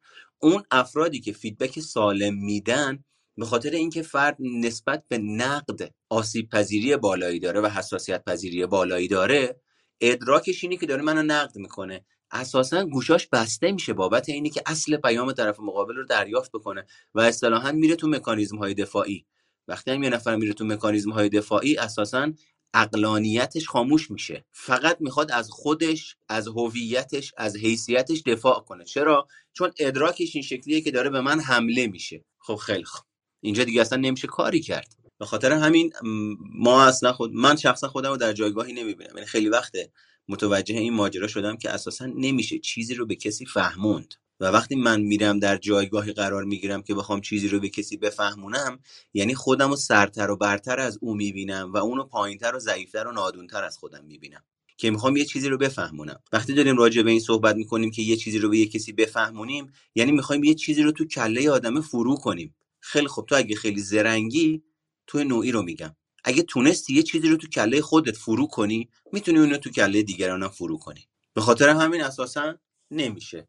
اینو به آدما فهموند که یه چیزی درسته یا غلطه. بهترین نوعش اینه که آدم بلند خود مثل همین کار ما. من خیلی کیف می‌کنم. بعضی از آدما هستن زنگ می‌زنن. میگه آقا من می‌خوام مثلا مشاوره بگیرم. می‌خوام تو دوره شرکت بکنم. میگم نیازی هست توضیحی بدم. میگه نه همون توضیحاتی که مثلا توی Clubhouse شنیدم برام کافی بود. میگم به به این این آدمه هلو تو گلوه چرا؟ چون کمترین مقاومت رو در برابر رشد شخصی از همین اول داره نشون میده و بیشترین انعطاف و بابت اینی که خودش رو به چالش بکشه باورش رو به چالش بکشه data ی جدید به دست بیارین کیف میده آدم وقتی با این افراد کار می‌کنه. چون تبادل ایجاد میشه چون جریان ایجاد میشه. چون وقتی من می‌بینم طرف مقابل این هفته میاد سر کلاس هفته دیگه میاد نگرشش تغییر کرده دیدگاهش تغییر کرده. رفته تو زندگی داره یه کارایی می‌کنه آدم از این جری چرخش جریان انرژی می‌گیره. از این پویایی من انگیزه پیدا می‌کنم که بیشتر اطلاعات به آدما بدم. ولی یه سریا هستن هی وقتی داری باشون حرف می‌زنی نه این درست نیست. این غلطه. کی گفته اینجوریه من قانع نشدم. خب من میگم قانع نشو. مگه من اومدم اینجا که تو رو قانع کنم؟ که اصلا خیلی ها دچار سوء تفاهم میشن. یعنی فکر می‌کنم مثلا من دارم پرخاشگری می‌کنم بهش. در صورتی که خبر نداره آقا من اصلا اینجا نیستم کسی رو قانع کنم. اصلا من نمی‌تونم کسی رو قانع کنم. این از ساختار روانشناختی من و شما خارجه که بتونیم یه کسی رو قانع کنیم. بعد می‌بینیم مجموعه ای از اتاقها مجموعه ای از گروه ها با موضوع های مختلف برگزار میشه. یه جمعی این ور یه جمعی اون ور. این می‌خواد اونو قانع کنه که روش این بهتره اون می‌خواد اینو قانع کنه که روش این بهتره. یک سال اینجا دارن اتاق برگزار می‌کنن. هر کسی هم بیشتر عمیقتر چسبیده به اون چیزی که خودش فکر می‌کنه درسته. چرا؟ چون اینا می‌خوان ثابت کنن. مال من از مال تو بهتره. حالا این مال من میشه عقیده میشه مذهب میشه روش تدریس میشه مدل صحبت کردن میشه نوع سرمایه گذاری دوست دختر من از دوست دختر تو بهتره. تعداد افرادی که من تو اتاقم جذب می‌کنم بالاتر از تعداد افرادی که تو تو اتاق جذب می‌کنی. فرهنگ سازی که من دارم می‌کنم بهتر از فرهنگ سازی که تو داری می‌کنی. روی کرد روانشناختی که من دارم کار می‌کنم بهتر از روی کرد روانشناختی که تو داری کار می‌کنی. یعنی تحول نیافتگی. یعنی یادگیری توتیوار. یعنی فقط رفته کتابا رو خونده الان اومده داره بلغور می‌کنه. مثال یادگیری توتیوار بزنم جمعش کنیم اینو. یه معلمی سر کلاس به بچه هاش میاد یاد میده میگه آقا دو تا سیب به اضافه دو تا سیب میشه چند تا سیب؟ میشه چهار تا سیب. این بچه ها یاد می‌گیرن که دو به اضافه دو دو تا سیب. با دو تا سیب میشه چهار تا سیب. خیلی خوب. فردا امتحان داریم. فرداش میان سر جلسه امتحان. معلم دو تا سیب کرده دو تا پرتقال. با دو تا پرتقال همه میافتن. چرا؟ چون یادگیری توتیواره چون یاد گرفتن دو تا سیب با دو تا سیب جمع بکنن. این مصیبت نظام آموزشی ماست که یادگیری توتیوار یعنی بلغور می‌کنن یعنی همون چیزی که تو DSM-5 نوشته تو کتابای مختلف نوشته می‌خونن بدون اینکه ادراک عمیق روانشناختی پیدا بکنن. میان راجبش حرف می‌زنن. ادراک عمیق روانشناختی چطور ایجاد میشه؟ با به کارگیری همون مفاهیم در زندگی شخصی. یعنی مفاهیم و دانشهای مثلا روانشناختی تبدیل بشه به تجربه زیستی من در زندگی خودم. زندگی خودم یعنی چی؟ یعنی حوزه کاریم حوزه عاطفیم حوزه خانوادگیم حوزه دوستیم حوزه تفکر شخصیم حوزه تصمیم گیریم و حل مسئله اما نه امروز می‌بینیم نه فقط تو جامعه روانشناس تو جامعه مدیریت تو جامعه طراح افراد فقط از روانشناسی برای همدیگه استفاده می‌کنن در ارتباط با دیگران. عموما کسی نمیبرتش تو زندگی خودش که عمیق بشه که تجربه زیسته داشته باشه. به خاطر همینه که اصطلاحا یادگیری ها عموما طوطی‌واره. یعنی شما خیلی از title ها رو اینجا نگاه کن تو همین زمینه روانشناسی. قشنگ معلومه رفته title کتاب و ورداشته زده سر در اتاقش. خب آخه قربون شکلت یه ذره خلاقیت یه ذره فکر کردن یه ذره اینی که از خودت با توجه به اتکا به اطلاعات قبلی یه خلاقیتی به خرج بدی. ولی نه یادگیری توتیوار قاتل خلاقیته. به خاطر همین این شکلیه. محمد می بالا؟ خب بریم سراغ علی عزیز. سلام وقتتون بخیر آقا محمد عزیز. می‌تونم شما رو آقا محمد صدا بکنم؟ بله خواهش می‌کنم. من ببخشید چون وسط صحبت آمادم حالا اگر سوالم یه جوری هستش که قبلا جواب دادید حالا از دست من ناراحت نشید. من سوالم این هستش که افراد ایدئالگرا و مثلا اون چیزی که حالا تحت عنوان فکر می‌کنم تو دسته OCP قرار می‌گیرن یا به صورت کلی اصلا حالا نگیم یک دسته خاصی یا تیپ خاصی. حالا من با ها صحبت نمی‌کنم با همون تیپ های شخصیتی که فکر می‌کنم کلاسیک تر هست آیا اینها همشون می‌تونن جزو افراد یا اشخاص دشوار طبقه بندی بشن؟ و بعد اینکه آیا دشوار بودن هم حالت نسبی داره؟ یعنی مثلا دو نفر می‌تونن نسبت به هم دشوار باشن یعنی هر دو طرف نسبت به هم دشوار باشن. اما همین افراد با افراد دیگه یعنی حالت رو نداشته باشن یعنی کسان دیگه این حالت رو نداشته باشن. یعنی می‌خوام ببینم که این حالت مراتبی یا نسبی هم داره یا یک چیزی هم مراتبی و نسبیه. ما در روانشناسی 99 ممیز 99 صدم درصد همه چیزی به عنوان همه نداریم. درست. تنها جایی که می‌تونیم بگیم همه اینه که همه چیز نسبیه. پنج درصد ثابت وجود داره. دو نیم درصد ثابت دو نیم درصد بی ثبات 95 درصد پویا. متغیر. پس اینجوری نداریم که بگیم همه 80 درصد دشوارن. همه دشوارها این شکلی اصلا این یعنی این یعنی بیماری. یعنی فتوا. یعنی همه رو یه شکل دیدن. یعنی برای افراد هویت یک شکل قائل شدن. یعنی منحصر به فرد بودن آدما رو اینجوری میشه شهید کرد. به خاطر همین نداریم یه همچین چیزی. بله متفاوت دشواری. اما آیا همه OCD و PCD اگه اشتباه نکنم گفتی؟ OCP گفتم. حالا در واقع دیسوردر رو من خیلی نداریم. نه اصلا همه نداریم. همه نداریم اصلا تو روانشناسی. نه همه اینجوری نیستن. درست. بعد یعنی هر تیپ شخصیتی می‌تونه مثلا با تیپ شخصیتی دیگه ای حالا ممکنه مچ بشه یه تیپ شخصیتی با یه تیپ شخصیتی دیگه. تازه خود اینا هم خب قطعا تفاوتایی دارن دیگه. مثلا فرض کنید که کسی که اوسیپیه یا ایدئال اینا رو چیزای مختلف باشه. مثلا یکی نمی‌دونم رو کارش خیلی باید دقت بکنه اون یکی تو شستن یا مثلا تو تمیزی خیلی اون یکی تو نظم و ترتیب که مثلا وسایل حتما به شکل خاصی چیده بشن. بعد اینها من اینطوری فکر می‌کنم. یعنی به ببینید این نگاه شما نگاه شما کاملا متاثر به نظر می‌رسه کاملا متاثر از DSM-5 و نگاه آسیب شناسیه. درسته. آها. ما می‌دونیم که توی DSM-4 نگاه مقوله ای در واقع صادق بود. نگاه مقوله ای از کجا میاد؟ از پزشکی پزشکی عمومی. یه نفر یا سرماخوردگی داره یا سرماخوردگی نداره. یه نفر یا قانقاریا داره یا نداره. این کاملا اشتباهه درباره مسائل روانشناختی. چون وقتی ما داریم راجع به کیفیت های روانشناختی صحبت می‌کنیم نمی‌تونیم بگیم یه نفر یا افسردگی داره یا افسردگی نداره. به خاطر این تو DSM-5 اومدن این نگاه رو یه مقداری بردن سمت نگاه ابعادی. یعنی چی؟ یعنی فرد چه میزانی از افسردگی رو داره. اون وقت اینجوری می‌تونیم قائل بشیم تقریبا تمام آدم ها کارکرد هیجانی دارن به اسم غم که اگر این کارکرد مختل بشه با توجه به میزانش درصدهای متفاوتی از افسردگی ایجاد میشه. اون وقت فرد روی طیف ابعاد مختلفی از افسردگی رو تجربه می‌کنه. و در واقع این چیزی که شما میگید خیلی متاثر از نگاه آسیب شناسیه امروز هم نگاه آسیب شناسی در واقع داره به چالش کشیده میشه. چون همش منفی گرایی و جبرگرایی و بیماری و بد عمل کردی رو داره در واقع مطالعه می‌کنه. به خاطر همینی که یه جریانی در مقابلش راه افتاد به نام روانشناسی مثبت نگر که آقا همش ما داریم جنبه های آسیب و بیماری رو نگاه می‌کنیم و اصطلاحا این خودش باعث میشه که خودش یه عاملیه بابت حال بد حال منفی بابت منفی نگری بابت تثبیت شدن نگاه بالینی تو وجود اکثر روانشناسا. این الان استراب فراگیر داره این الان پارانویا داره این الان اسکیزوفرنی داره.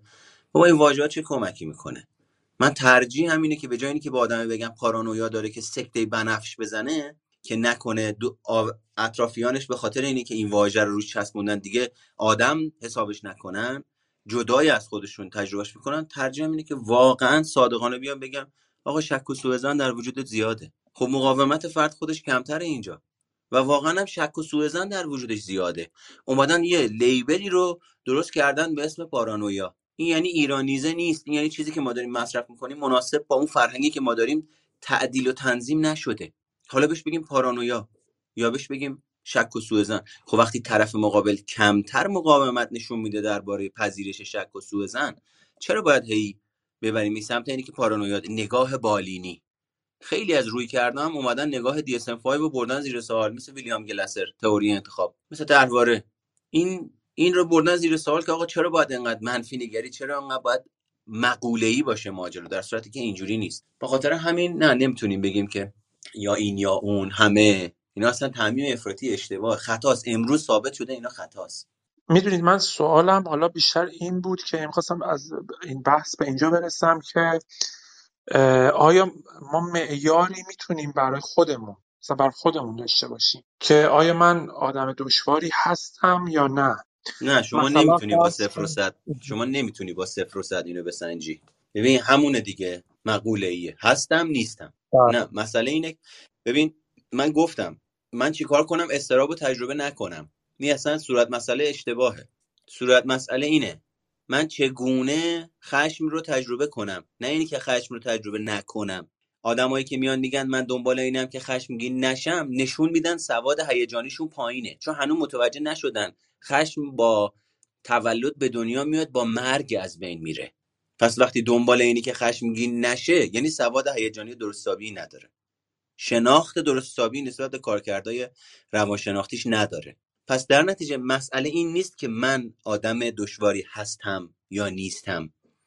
مسئله اینه که من چه میزان از الگوهای ناکارآمد در وجودم فعال هستند و این الگوهای ناکارآمد چه اثری در کدام حوزه از زندگیم با چه میزانی می‌گذارند و چگونه در ارتباط با دیگران این اثر به من برگشت داده میشه؟ این صورت مسئله سالم و درسته نه اینی که آیا من دشوار هستم یا نیستم. وقتی با صفر و صد ماجرا رو میسنجین یعنی دو قطب بیشتر وجود نداره برای نگرش. مقوله اما زمانی که میریم رو ابعاد یعنی چی؟ یعنی تمام انسان ها پرخاشگری می‌کنن چون همه انسان ها خشم و تجربه می‌کنن. تمام انسان ها گریه می‌کنن غم و تجربه می‌کنن. اما اینی که کی چه میزان سرکوب می‌کنه چه میزان بازداری داره چه میزان تسلیم این غمه. دم و دقیقه تق یکی باش حرف می‌زنه گریه می‌کنه مسئله است. مسئله این نیست که غمگین نشه یا خشمگین نشه. مسئله چگونه شدنه؟ تونستم جواب بدم شما؟ بله. ممنونم. آره شما داری خطای شناختی دو قطبی رو نشون میدی. بله. تفکر دو چیزی که قطبیانه اختلال دو قطبی. بله. اون چیزی که پس من متوجه شدم اینه که در واقع در نهایت سرا... یه تراپی خوب لازم داره در واقع فرد. اگر که نه لزوما تراپی خلاصه نمیشه. ببین همه چی با درمان درست نمیشه. من موافق درمانم و تاکیدم بر روی درمانه یه جاهایی. اما همیشه گفتم ما تو سه تا حوزه می‌تونیم کار انجام بدیم به صورت کلی. پیشگیری درمان توسعه. درمان یکی از این ماجراهاست. و ما به ستاش تو زندگیمون نیاز داریم. یعنی از استفاده و به کارگیری الگوهای ناکارآمد تا جای ممکن پیشگیری کنیم تا جای ممکن زخمها و آسیبهای روانشناختیمون رو ترمیم کنیم و درمان کنیم و تا جای ممکن بابت ایجاد نتایج قابل اتکا و برای توسعه شخصیتمون در حوزه های مختلف بریم سراغ توسعه و آموزش. این میشه سه تا حوزه. پس لزوما این نگاه ببین دوباره نگاه مقوله ایه که من محدود بشم به درمان. نیاز به تراپی دارم. نه. خیلی از استراب هایی که ما داریم تو زندگیمون تجربه می‌کنیم بابت نداشتن یه سری از مهارت هاست که اون استراب به عنوان آسیب در نظر گرفته نمیشه. اون نگرانی به عنوان آسیب در نظر گرفته نمیشه. سالمه. مثل نگرانی کارآمد. من می‌خوام برم توی جمعی سخنرانی بکنم. مهارت سخنوری بلد نیستم. استراب من میاد بالا. نگرانی من میاد بالا که نکنه برم اونجا خراب کنم. مهارت و بلد نیستم. این بیماری نیست. این عمق سلامته که من بدنم داره بهم هشدار میده. داری میری توی موقعیت ناشناخته که مهارتی نداری. اینجا من اگر برم مهارتی رو که ندارم به دست بیارم سطح استرابم کاهش پیدا می‌کنه. نگرانیم کاهش پیدا می‌کنه. توی اون موقعیت می‌تونم مسائلم رو حل بکنم با چالش هایی که ایجاد میشه. اصطلاحا دست و پنجه نرم بکنم و در نهایت اعتماد به نفس پایدارتری رو تجربه بکنم. به خاطر همین فقط درمان مسئله نیست درمان توسعه پیشگیری. این میشه سه تا مثلث. حوزه ای که در کل می‌تونه اون تاثیر رو روی شخصیت و روان ما داشته باشه. خیلی ممنونم از شما. عالی بود. دست شما خواهش. خب دوستان عزیز ارجمند من به اصطلاح اینم از موضوع امروزمون که راجبی صحبت کردیم. امیدوارم مثل همیشه تلنگری باشه. بابت اینه که بیداری بیداری و آگاهی روانشناختی رو تجربه بکنید. مهم بیدار شدن اما مهمتر بیدار موندنه و یه کارگاهی رو هم ما برگزار می‌کنیم که اگر دوست داشتید راجبش کار انجام بدین که کارگاه ابراز وجوده. مهارت کارگاه مهارت نگفتنه کارگاه مهارت گوش کردنه کارگاه اهمیت ابراز وجوده و کارگاه موانع ارتباطیه که اینا پنج تا کارگاه جدان که ما اینها رو به صورت یک جا توی دو الا سه جلسه یا حتی توی یک جلسه یعنی یه جلسه هشت ساعته با همدیگه اینا رو آموزش می‌بینیم. با هزینه کاملا در واقع به صرفه یعنی هزینه دانشجویی صرفا قصد من اینه که هم یک قدمی باشه برای اینکه سال جدید رو بشه با یک نگاه جدید دیتای جدید آموزش جدید شروع بکنیم.